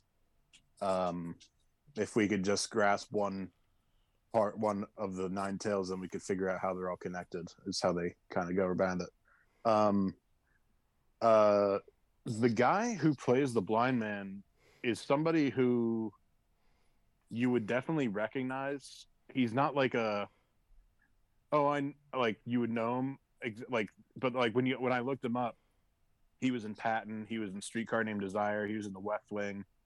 Um so he's an american actor. Um but uh you definitely recognize him. He's got a familiar face. And then um uh the um main uh uh, newspaper guy, journalist uh, that I was talking about, uh, is the actor is James Franciscus, and again, like I was saying earlier, he's he's an American actor, and he's playing a guy named Carlo Giordani. so uh, it's just you know that that whole Italian thing. Um, but um, yeah, I mean, I I I this movie kept my attention, and um, there was one fu- funny part where they're um one of the one of the murders happens and uh they go to they go to check out the tomb. They're buried in like a mausoleum. And they go to check out if like this necklace was still on the woman because they thought that she held like a secret to the case in her necklace. And like the obviously the journalist has to go into the mausoleum to like do the to like look for it. And he and he just and he leaves the blind guy out to to keep watch. And he's just like like he doesn't say keep watch but he's just like you see him and the actor standing there with his cane just kind of like i think out of habit like kind of like looking around but he's in sunglasses at night and it's in a graveyard. It's just funny. That's, Um, that sounds like something that Argento would actually do. yeah yeah seriously yeah.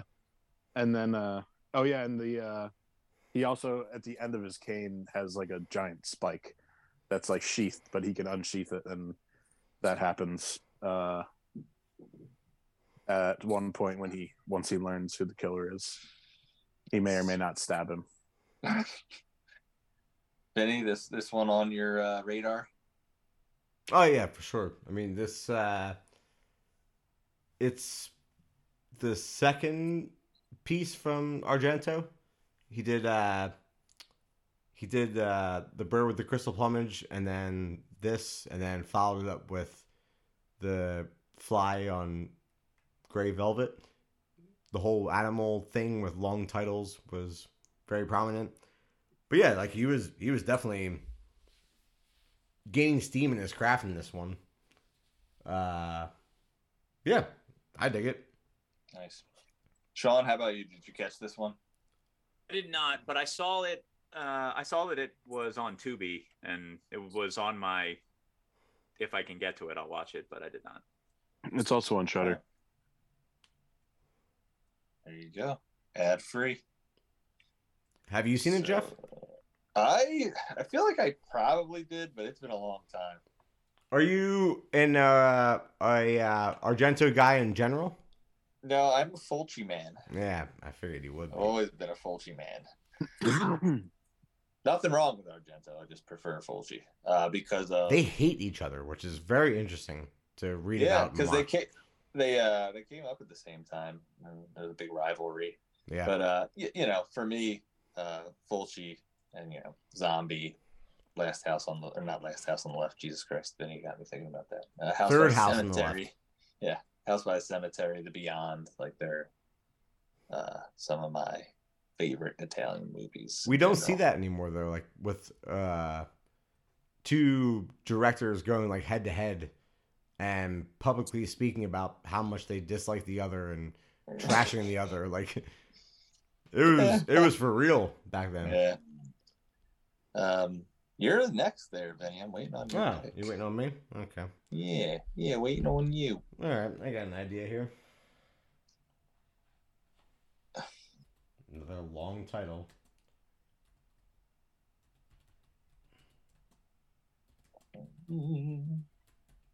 What number is this? Six. Mm. Six, six, six. All right, number six is here. It has arrived. And there goes my dog. It's Y'all your boy. Uh, he is. He's not even close to me, by the way. He's like across the room. um, number six. Don't torture a duckling. All right, this is uh, Lucio Fulci, Mhm. 1972. Uh, this movie, so it was like the beginning stages, but also what was going to become the peak of Giallo. Like Giallo kind of became that gothic, uh, urban uh, scene. This one's very rural. It's not in the city. It's often like a, a small village. It's very dark. It it has this moments of that giallo pop, like where red will show up in certain scenes, whether it be flowers or something in the scenery or the blood, and the camera work that Lucio Fulci does in this one is just incredible. He wasn't he wasn't capping he wasn't copying uh, Argento. I feel like both of them were taking influence from Mario Bava and his 1960s Giallo movies and running with it. This movie is so good. The there's there's some supernatural black magic witch stuff worked into it, which normally I would say like blurs that line of it being giallo, but it's still a murder mystery. There's still uh, detectives and reporters involved in like figuring out the murder mystery aspect of it that makes it that giallo like stamp. And there's kids there's kids getting killed in this one. So you have you have adults and kids getting getting murdered in that that classic giallo like slasher blade uh, killing imagery. And it has a whole level of like paranoia and storytelling. Uh, the score is super weird which i guess i should have dived into. I i don't even know what to search. Like we talked about it in text like some of it is really intense uh music writing. And then there's just weird what seems to be out of place whether it be dance music or in in uh in this film like flute flute music uh during like an interrogation scene between the police and what would be a suspect and there's like a flute playing in the background. I don't know i don't know if it's a cultural thing. I i, I don't understand it. It's out of place but it, it's again another thing in this subgenre that like sucks me in with like intrigue and like wondering what the hell's going on. Uh there's a lot of catholic guilt in, guilt in this one and we don't want to get into spoilers but the ending i think is really good with that kind of uh plot going into the weird catholic shit it's an important one and I- i think it's one of fulci's i don't want to say one of his best one of his best in the giallo giallo uh subgenre because fulci is like a master outside of giallo and just in, in italian filmmaking and horror filmmaking in the 70s but It's a banger. Peter, anything? I have not. To... I've not seen this one. Okay, Sean. No, did you tell us not to watch this one, Jeff? I never said that. No. Okay, I thought I. I feel like I passed this and was like, I think Jeff said don't watch, don't torture a duckling. No. Maybe I, I thought I thought you said this was one of your top ones, Jeff. Right? yeah, maybe I maybe I heard that. I would have. Yeah, I would have had it. Been like absolutely watch it. Um, I don't know what I would have said not to watch. Gotta think about that. I don't know. I was probably just drunk. It's it, it's different that it's like it's very rural, and like a small village in Italy, versus most of the giallos are in a city of some kind or, yeah, urban. Right on. All right. Where are we at here? Number five. We're back to Sean, who's sending me pictures of his doggies. It's well, that's gonna be your life that- now. Is that your pick?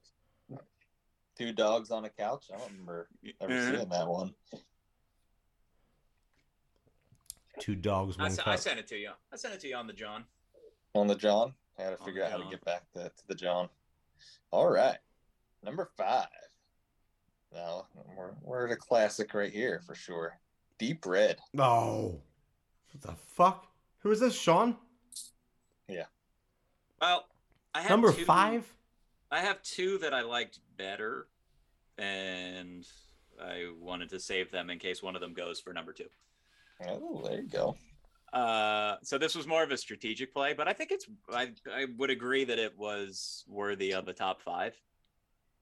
Um, this movie was pretty bonkers.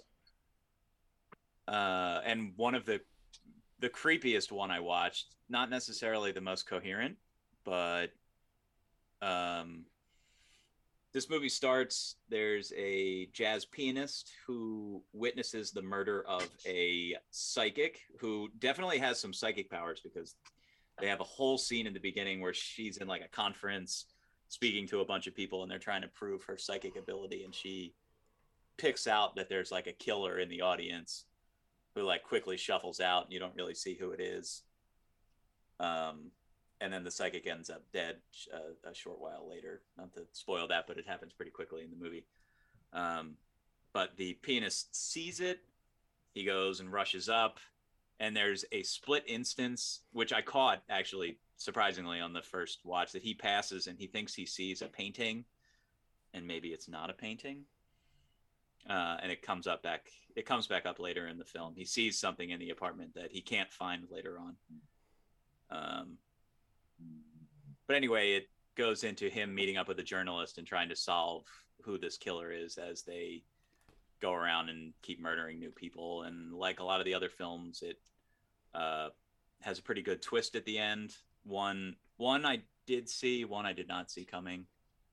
Um, but there was a lot of cool imagery in this. Uh, a lot of there's actually some brutality. There was one murder that reminded me of halloween 2 um, so maybe carpenter did watch some argento um, there was a lot of close-up shots of like eyeballs and dripping water and like reflections and sunglasses all sorts of cool stuff um, that was pretty cool for the time and yeah you guys know this movie probably a lot better than i do so vinny what do you what do you think Ugh.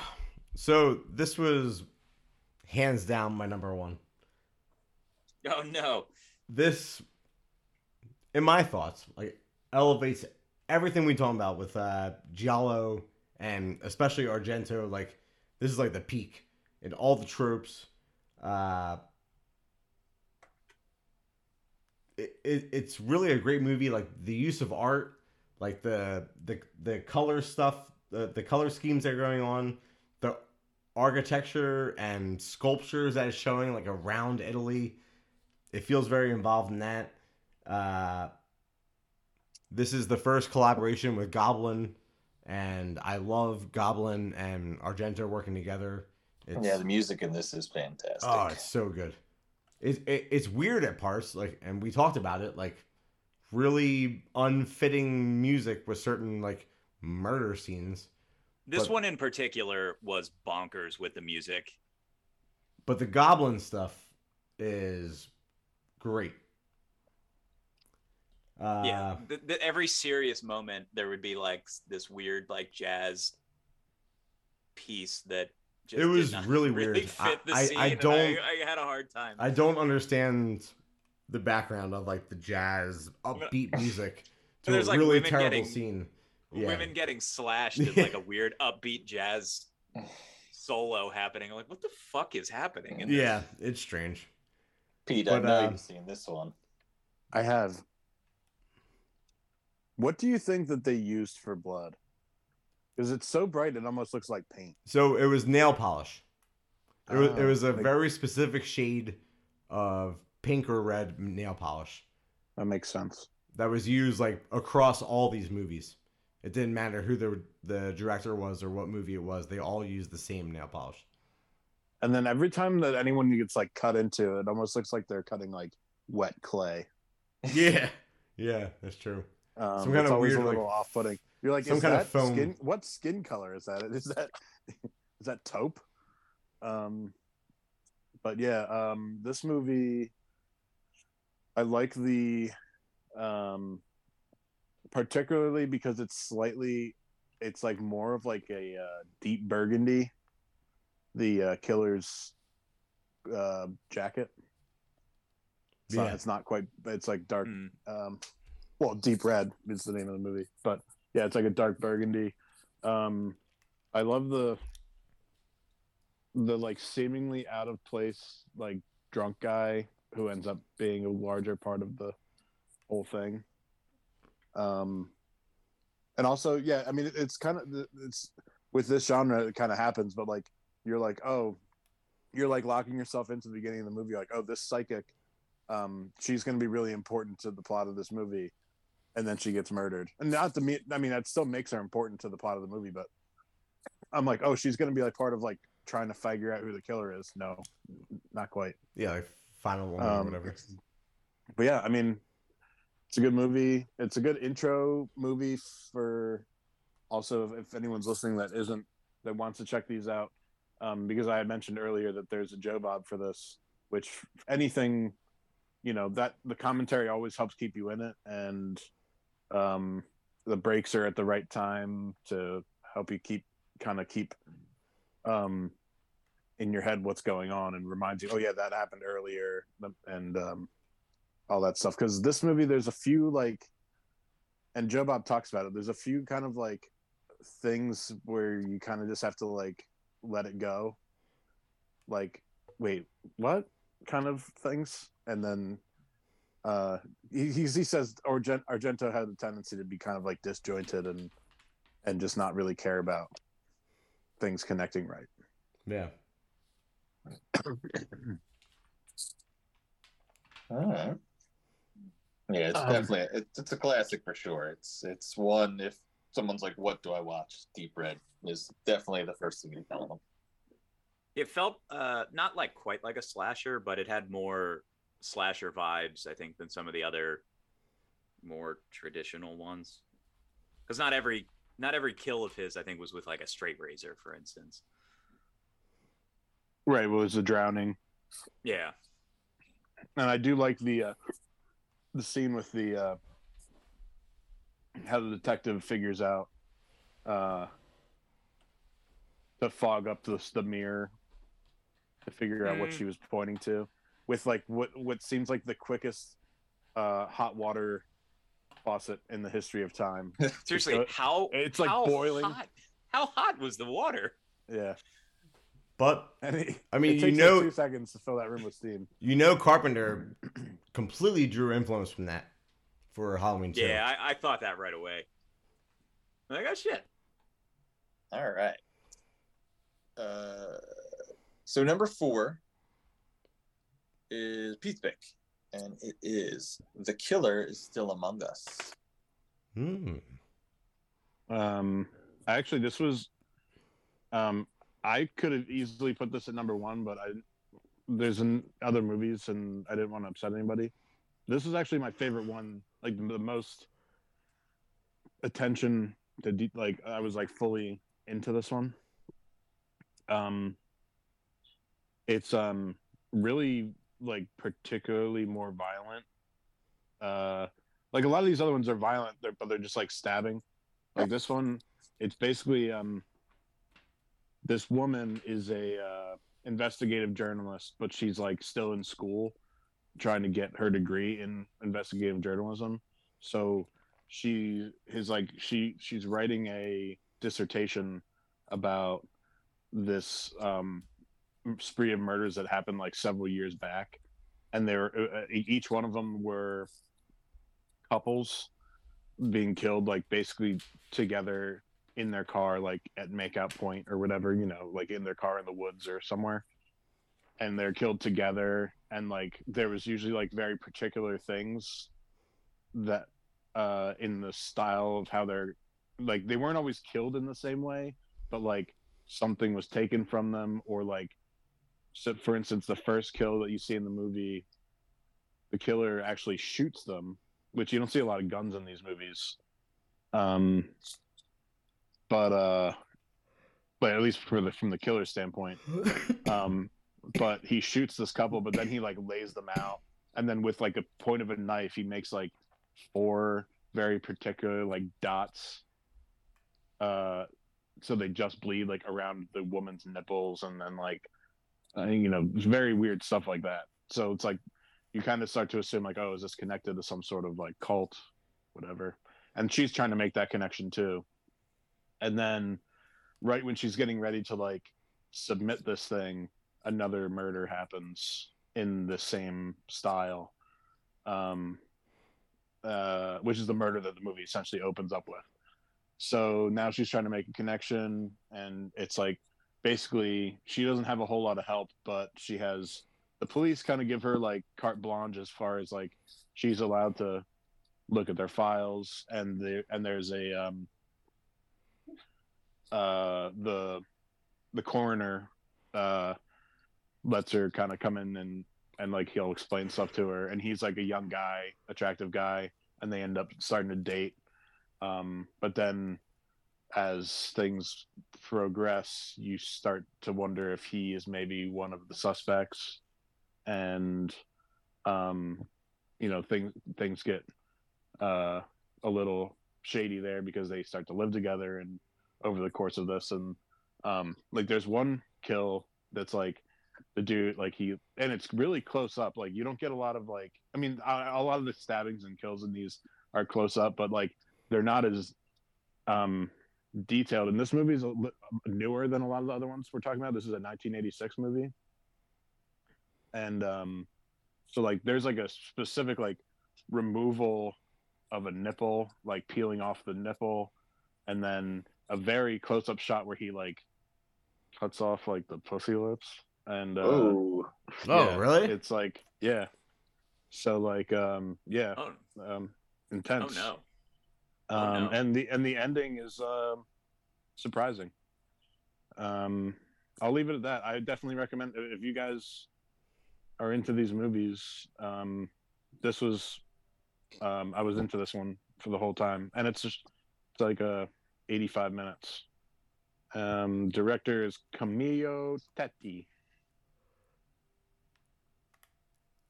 Huh. original he also wrote the original screenplay and story It sounds intense, and brutal.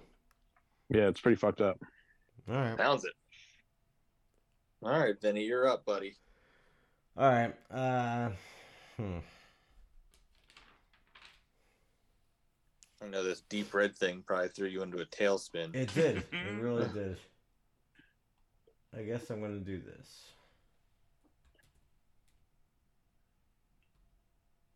Oh, he doesn't know what to do now. Probably not. It messed me up. It messed me up. He's got to redo his whole list. Yeah, and I want to run out of movies, so I, I needed to throw it in there. And I just looked it up. They're on volume four of that Giallo Essentials from Arrow Video. Oh, four. Okay. yeah. But yeah, They're they. good, though. Oh yeah, like and they do uh frequent sales, like you said. Yeah, uh, Diabolik DVD right now, 50% off.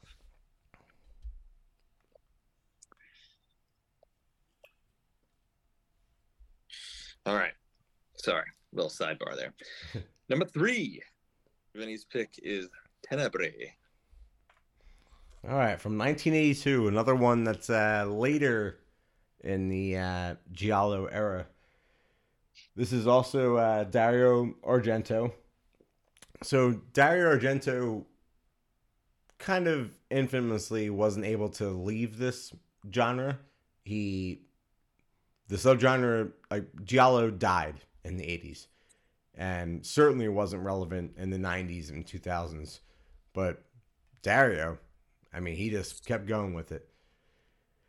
Um, and the the 82 release of Tenebrae, he was making a statement. Like, I mean, obviously, I have it at number three, so I, I still love the movie, but it's it's like you're it's like you're watching the death or the death and brilliance of Giallo. Like he's doing all his tropes, but there was something about it being in the 80s, like it was almost too glossy, and the scenery was 80s, so it didn't have that that gothic flair to it or that 60s or 70s look to it. There was there was something missing, but he still was able to to execute it and make it be like a super a super uh, mysterious movie. The kills were awesome.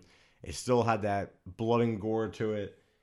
Uh, there was just so much different in this movie than than the late '60s and all through the '70s looked at Giallo. Uh, it almost like blended into slasher, but still having that Giallo uh, mystery part with like them trying to solve the murder. Did you guys watch this one? I have like 20 minutes left. Okay. Um, but so far, I, I would maybe put this would have put this at two if I had finished it. But I so far I've really liked it. Yeah, I mean the the mystery part is like super well done. I I think it was just the look and the atmosphere that was throwing me off to what we think of as giallo, like not having the colors and the gothicness and the old school kind of feel to it. But no, and it, it gets a little slasher. You got a couple uh, axe kills in there. Yeah. And then you didn't get to it yet. Now, the reason I think it's uh, deserving to be number three on the list is like the ending is some of the best out of all these movies. Like it's it, it's a really surprising and crazy ending, like who done it reveal style. And besides all that, like the, the the camera work that Giallo does is just incredible. Like the rest of his movies and the rest of Giallo's. It's just uh, such a different look. Um that makes it different from what we're used to for all the movies we talked about. And it, it felt another thing that felt slashery. Uh, the the young like high school girl that gets kind of run down. She's running away from the house, and the killer like chases her. It's very that's like a very slashery trope too. Yeah. She's like running in the dark and like tripping on shit, constantly falling down over nothing. Yep. Okay, what was with the the dog chase or the like the dog attack scene in this movie that goes on for like 15 minutes? I mean, I don't know. that it's that girl. She gets chased by a dog, and it's like hopping over like 15 foot fences and like getting into like the house and like cha- it's like it's like 10 or 15 minutes of this dog eating the shit out of this girl.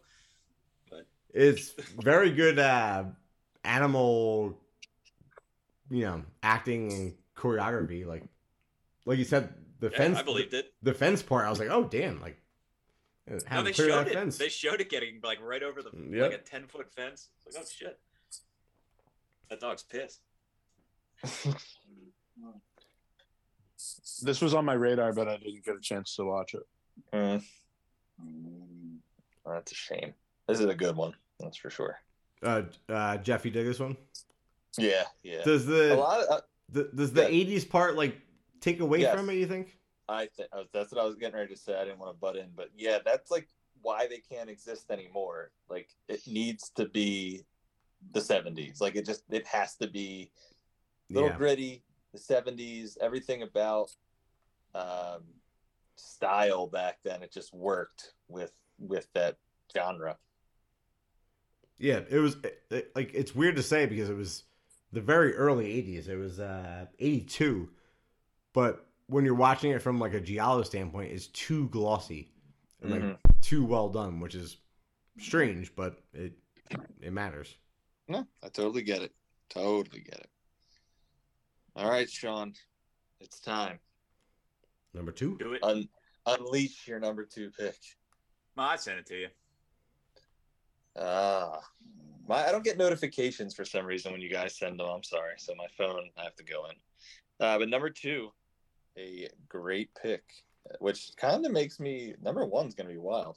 Uh, number two, the bird with the crystal plumage. Oh shit! What the fuck's gonna be? No- Pete, are you in trouble here? Pete, you got a number one?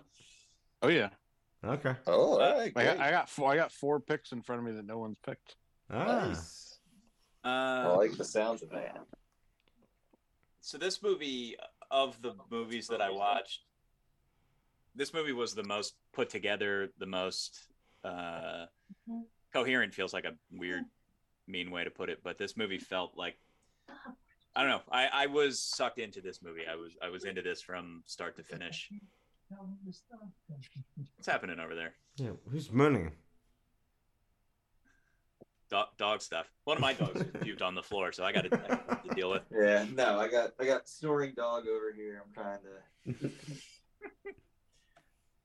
Anyway, um, this movie's about an American writer uh, in Italy who, as he's walking home one night, he's he's like getting ready to fly back to the states. I think he's supposed to fly back like the next day or in the next few days, and he sees a woman in a struggle with uh, what looks like a killer, you know, in the typical giallo garb, a black coat and gloves and you know short knife.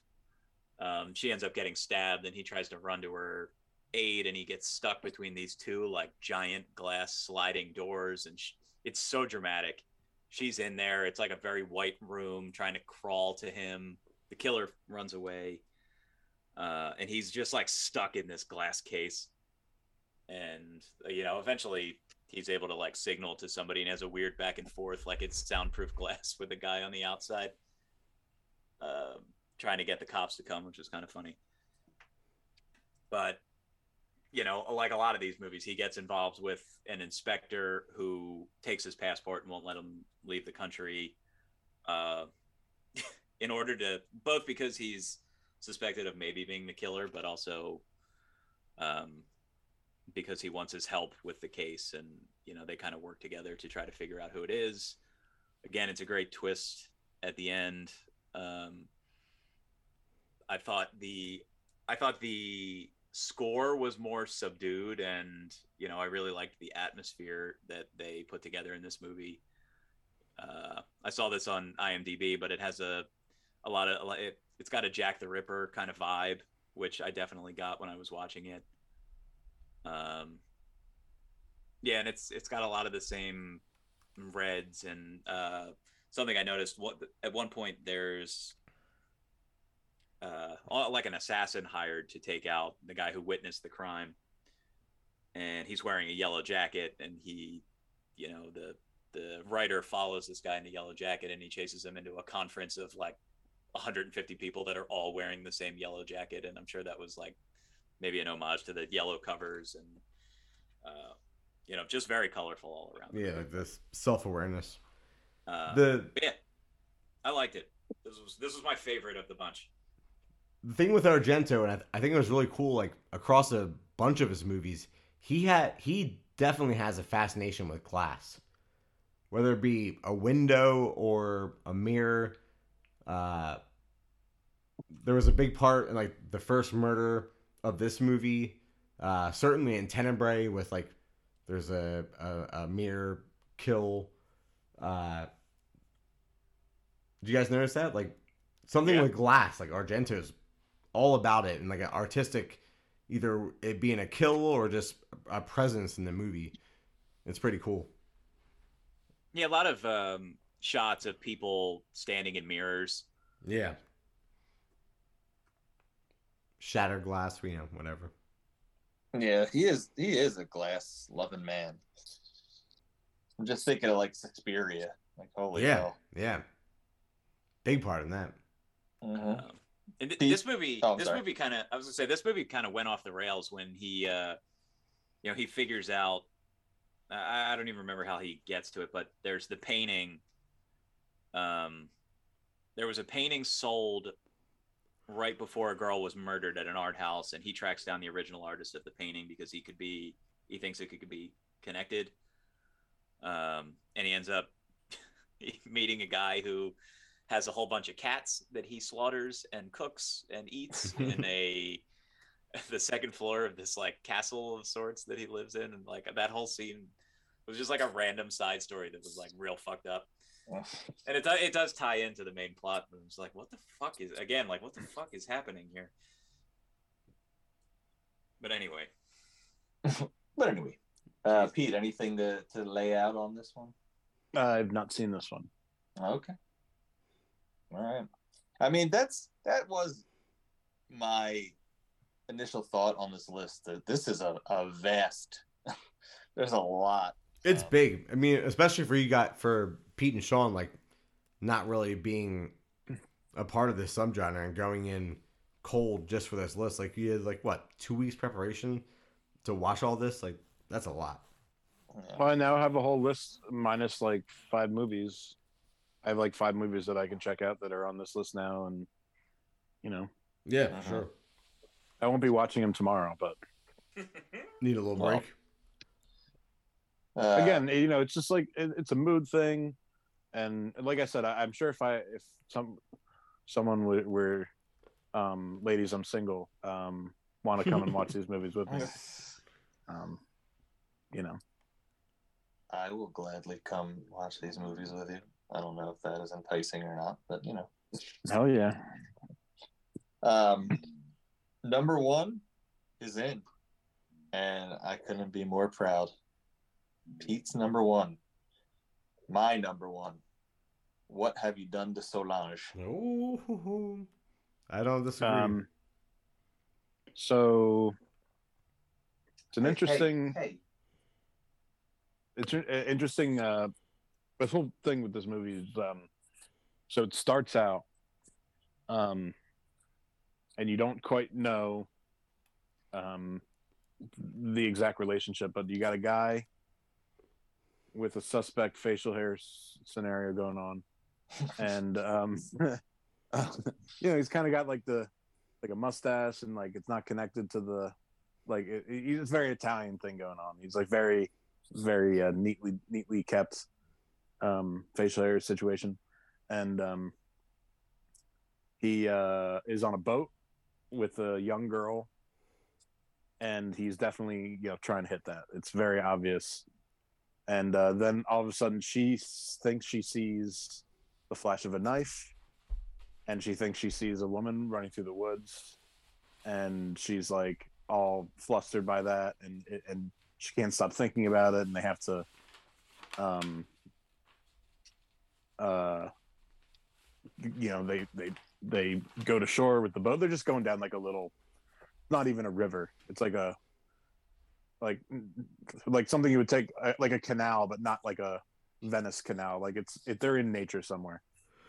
And then um the guy hands her a pen and asks her to draw what she thought she saw. And you know of course when he goes to put the pen back in his pocket he drops it and um this is now a crime scene because what happens next is you know authorities find the woman dead the next day with the old knife in the cunt.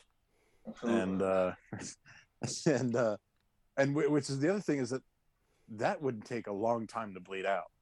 So like i don't i can't remember do you remember uh, jeff does he strangle him too or does he just stab him and then like let him bleed out that way oh, think he- God.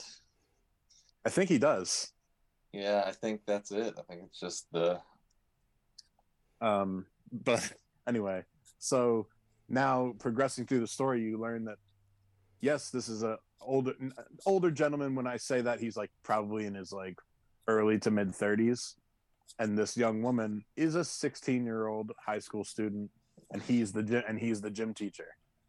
So it's like, oh, he's a he's a diddler. Um, but he's also kind of like leading along with the he's immediately a person of interest because when he finds out the next day that this happened, he said, "Oh well, that's where I was," and then and then and then he goes to check it out, and then of course they find the pen, and they're like, and then eventually they figure out that it was his pen, and um, so he's a person of interest, but he he's convincing the girl not to come forward because then everyone's going to know that they're having an affair, and all this stuff. Um, so there's a whole, and then there's the whole, and then he's married to an, uh, a teacher that works at the same Catholic school that he's the gym teacher and she's the uh she's a teacher there and she's a student there and it's a whole thing um but then he uncovers a whole other um kind of subplot that the all these girls are kind of like le- and lesbians and and and like uh you know it getting you know they're just getting in tune with each other's bodies. You know they're at all girls school. What else are you gonna do? Yeah, the theme of And, a few of uh, these movies. and then um and then of course there's uh solange who you don't even you know is the namesake of the movie but that you don't actually find out anything about until like the last half hour of the movie. And um it's a pretty good uh pretty good caper. Yes. um there's lots of blaming on priests. You're like because as a especially nowadays watching this like it was definitely one of the priests you know? It's easy they're easy to blame because they're all you know creepers. And um uh but uh i won't give away the ending but you know yeah, there's a lot no- of definitely do not. there's a lot of hearsay and a lot of uh you know you you think it's the creeper you think it's a priest you think it's a and i say he's a creeper because he is i mean he's a he's like a 30 year old you know macking on a 16 year old Yeah. even though you do find out even though you do find out that a, upon inspection of her that apparently they never had sex um Yeah. i guess they found out that the, the hymen wasn't broken or something i don't know That doesn't make it better. um scientific right it doesn't make well it just means that he was just making out with her a whole lot and i guess maybe maybe maybe you know playing the under the pants piano i don't know um uh yeah um this and this movie was upon jeff's recommendation uh when we started doing our research in this and uh yeah it's good stuff Uh, Sean, did you happen to catch this one? No, I did not, unfortunately. Yeah, I don't. I didn't. I don't remember. Is it streaming? Did anyone look? Was it streaming? uh it was tubi i watched it on Tubi. tubi. Okay. Yeah. It was either Uh, Tubi or like Pluto or you know one of those free. Vinny, how about you? Oh yeah, I've definitely seen this. It's uh black and white, right? No, No. Oh no. Okay. I think it might be colorized. Like it might have been like maybe filmed. There might be a black and white version. I'm Yeah, pretty I sure I've definitely seen. Don't know. I'm pretty I sure I've seen it in black and white. It it's been a while. Um, I don't have it on uh, physical copy or anything. Definitely didn't see it in a public place like screening anywhere. But yeah, it's, I yeah. I I thought I saw it in black and white. Maybe not, but it's uh, definitely one that sticks with you. It's I have no problem with it being a number one. Uh, it wasn't my number one, but it was in my top five. So Very nice. Well, I think uh, your num your whole list got thrown out of whack. Well, yeah, I mean, my one was deep red, and it came in at what six, Five. Five. Five. five. It still made the top five. Mm. Yeah. I'll give you the rundown. Ready? All right. Number 10, your vice is a locked room and only I have the key, which uh, is number 10 and the longest title on the list. God bless you. number 9, Blood and Black Lace. Number 8, The Strange Vice of Mrs. Wardh, which I'm super interested in now. I, I really want to watch that one. yeah. Uh, Cat of Nine Tails at 7. Don't Torture a Duckling at 6. Then Deep Red at 5. Four, The Killer is Still Among Us. Three, Tena- Tenebrae. Uh, number two, Bird with the Crystal Plumage. And number one, What Have You Done to Solange? You know what? That's a really strong list. I, I would put this up and say, hey, here's uh, 10 things you should watch if you want to get into Giallo. The only thing missing from this list, I don't think we're going to have a lot of um, gift cards because it doesn't sound like Sean and Pete got to watch a whole bunch. But the only thing I can think of that I I would throw on the list, and only because I've never seen The Strange Vice of Mrs. Wardh. Um, but uh, The Curse of the Scorpion's Tail. Yeah. I think that one's got a really strong story, and uh, I would say the twist. The, the one problem I have with that movie is I don't know if the twist is cheating or it's a really good twist. Uh, Vinny, you get what I'm saying about? Yeah. Um, it's cheating. Yeah. Okay. it's definitely cheating, but I mean, this genre got like so oversaturated, like it couldn't stay true. And there's Yeah, still they're still fun movies and entertaining. Uh, same thing with uh, a woman in lizard skin, Fulci. Hmm.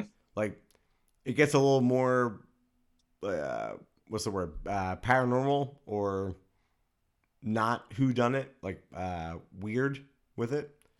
But it's a great movie. Yeah um, I don't know where you guys stood on Torso. So Torso is another one I was gonna get into. Like, I mean, Italian horror is just off the hook. Like, Yeah. there's so much good stuff. Like that one I see in, as more into horror. Yeah, Less- I, I would. I less would to giallo. Agree with you there. Cause I mean, he's there's the dismemberments and Yeah, all sorts of crazy. Same thing with Bay of Blood. Bay of Blood. Like I didn't discover until recently when like getting into this whole giallo thing. I always thought that Black Christmas was the first slasher. No, Bay of Blood is the first slasher. it's it's wild and it, if it follows well it doesn't follow it it creates the footprint that friday the 13th became with it being in the outdoors and like a bunch of you know pretty people getting slaughtered there's no mystery necessarily to it or who done it. it it's a straight up slasher but it is very well done and uh to have the first slasher be done by Mario Bava. Like, come on, like that's awesome. Yeah, I mean, he came out strong. He came out of the '60s strong. Yeah, Uh, and to do that in '72, come on. Yeah. Uh, Pete, anything you watched that we didn't get to touch on? Uh, I was gonna say that the only other one that I would have that I watched that I would have put on this list was Torso, but I can also see what you're saying in that because you don't really have the um, investigator. Right. There's no it. real. There's no real mystery. Um, mystery. Just the mystery is who's killing these people. But the last the last like half hour of that movie, you're at you're like on the edge of your seat because like she's got the fucked In up ankle, house. she's hiding, Yep. in this house, he's in and out of the house, and you is the doctor gonna get there in time? All that Mhm. stuff. Yeah, I love that movie so much. Um. So yeah, What about you, Sean? I don't think there was any I watched. The only other one I really watched was Orgasmo from the early '70s, but I, it wasn't really a killer who done it. It was more uh, they were taking advantage of a woman that was like super wealthy and were like it was siblings or step siblings that were sleeping with her and sleeping together. So there was that Huh. whole weird angle. But it was listed as a giallo, and maybe it was just a softcore porn. I'm not sure. I su- I suggest you see uh, the Matt Stone and Trey Parker Orgasmo. Much much more enjoyable, I'm sure. Uh, but there was a couple I had on a list that I wanted to watch. Uh, All the Colors of the Dark, which I could not find. that is, I mean, it's, it's fringe, but it gets into that like paranormal sci-fi thing. It's okay. it's a fun watch for sure. That and The Fifth Chord was the other one that I didn't get around to watching that I also Oh, that heard good one, things about. I don't know that one. I actually just heard of that one tonight when I was looking at those essentials. So Yeah, that was on my list of things to watch, but just didn't just didn't get to it. Mhm. Jeff- that one's um, on That's on Tubi. Jeff will be happy to know that All the Colors of the Dark uh, is a favorite giallo slash Italian horror of Elric Kane and Rebecca McKendry. Isn't And that what their podcast is? That's named? what their podcast is now called. Jeff's a big fan. Yeah, totally. Just so into Doctor Doctor Rebecca Mc- Rebecca Doctor. McKendry. Um, I'm a fan. Like seriously. Sean had brought up um, Argento came out with a movie last year called Dark Glasses. Um, I haven't seen it. I I don't know he was saying he was talking about wanting to see it. I didn't Could watch it. that, and would that even have possibly fit?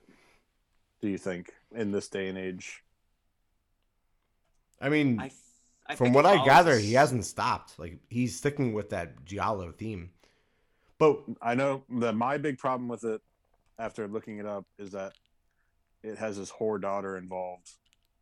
And Wow. I Which- don't need to get. I don't Yeah, I- want to be involved with her. into. I don't need to get into how much I hate her. I I actually Uh, didn't. I didn't realize she was in it. I agree. I want nothing to do with Yeah. anything she does. What about Uh, Land of the Dead though? No, don't care. Oh wow. She cheated on Anthony Bourdain. Yeah, um, to his demise. and yeah, like it ruined him. She also And- cheated on him with like a fucking like high school kid or some shit. It's fucked Yeah, up. so It was a whole she's- thing. sl- a sloop, and I'm good in that. All right, So that's that. well, that was that That's got all I have dark. to say about that. Hope she dies. All right. Uh, but the the landscape and like the the style of giallo is kind of making an appearance uh, in modern films. Uh, the one that stands out. So Sean mentioned one that I never heard of. If you want to talk about it, but the one that stands out to me is Knife Plus Heart. That is basically a modern telling of a giallo film. It's, Yeah, it's, it's, it's like an ode. Yeah, it could like it could be done. You you really have to you, you gotta make some changes, and someone's would have to. Um, I don't know if this is the right word, but like reclaim it. Um, you you can do an ode for sure, but to make it like work again as a whole subgenre, someone would really have to come out and like redefine it. Yeah. Yeah. And oh, I Oh, just I- don't. Nobody's But- doing that in this day and age, unfortunately. Check out Knife Plus Heart. It's it's fun and it's just a good ode. Yeah. I did have Yeah, I one mean- question. Oh, sorry. No, I was gonna say I don't know what's going on in, in Italy film wise these days, but I feel like they're past it. And as far as American cinemas going, like uh, like we talked about, I think it was last week, you're either big budget or you're on a micro budget, and you know you're not doing a giallo if you're trying to make uh, your movie for the most part. Um, Vinny, have you seen Stage Fright? The Giallo Stage Fright? Yeah. Um, is it like is that where the musical that we've seen with Meatloaf is it? Are they linked at all? No, Like, is one not even by a- the other? No, not even a little bit. Okay, because They're I, I linked. but it's also name on the original's not like giallo. It's just like Italian horror. okay, so it was so it was listed in the Giallo on Shudder and in their category. But when I read the synopsis, it sounded more like a slasher. That's so I didn't watch it. Hmm. Uh, I but think I will watch it. I think it was watch it a it was a piggyback or replica of like just based on the uh, success of Suspiria. Okay. It's like and and I mean I guess opera is kind of the same thing. I mean I love opera too, but that's also not a giallo. Cool. Right on, man. Well, I enjoyed that list. I really like it. There's Yeah, some stuff this, I gotta this list is like I mean, this might be one of the the uh, list I'm like most proud of. Like I think it represents strong. what we were doing. Uh, I had no disagreements, like no like, wow, what are you doing here? I mean, I, I wish Deep Red was a little higher, but it didn't hurt my feelings Yeah. that much. Sorry, I man. think I think what helps a list like this is um, you don't have a loyalty particularly to like an actor. Um, directors, yes, but a lot less than you know a known director here in the states. Like, you know, I love Sergio Martino and uh, Lucio Fulci, but I mean, Yeah. I could have done this whole thing Argento. I right, I do have a favoritism towards Argento, but I wanted Right. the list to like represent multiple people because yeah. but like what I was gonna say is like like Sean, who has never even watched the Giallo, he's not gonna have a loyalty. He's gonna like what he likes because that's what he saw.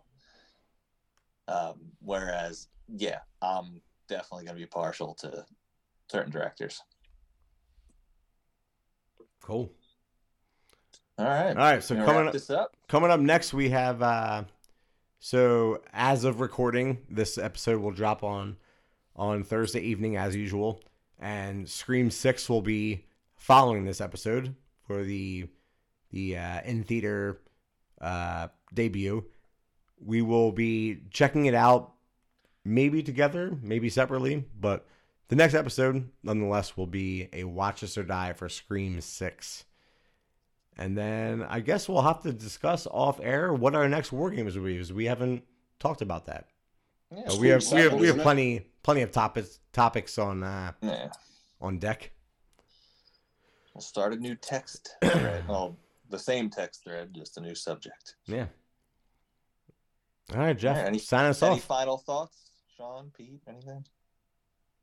I love you guys. I love, Love I you. Love you too. Are you hammered off non-alcoholic Guinness right now? That's right.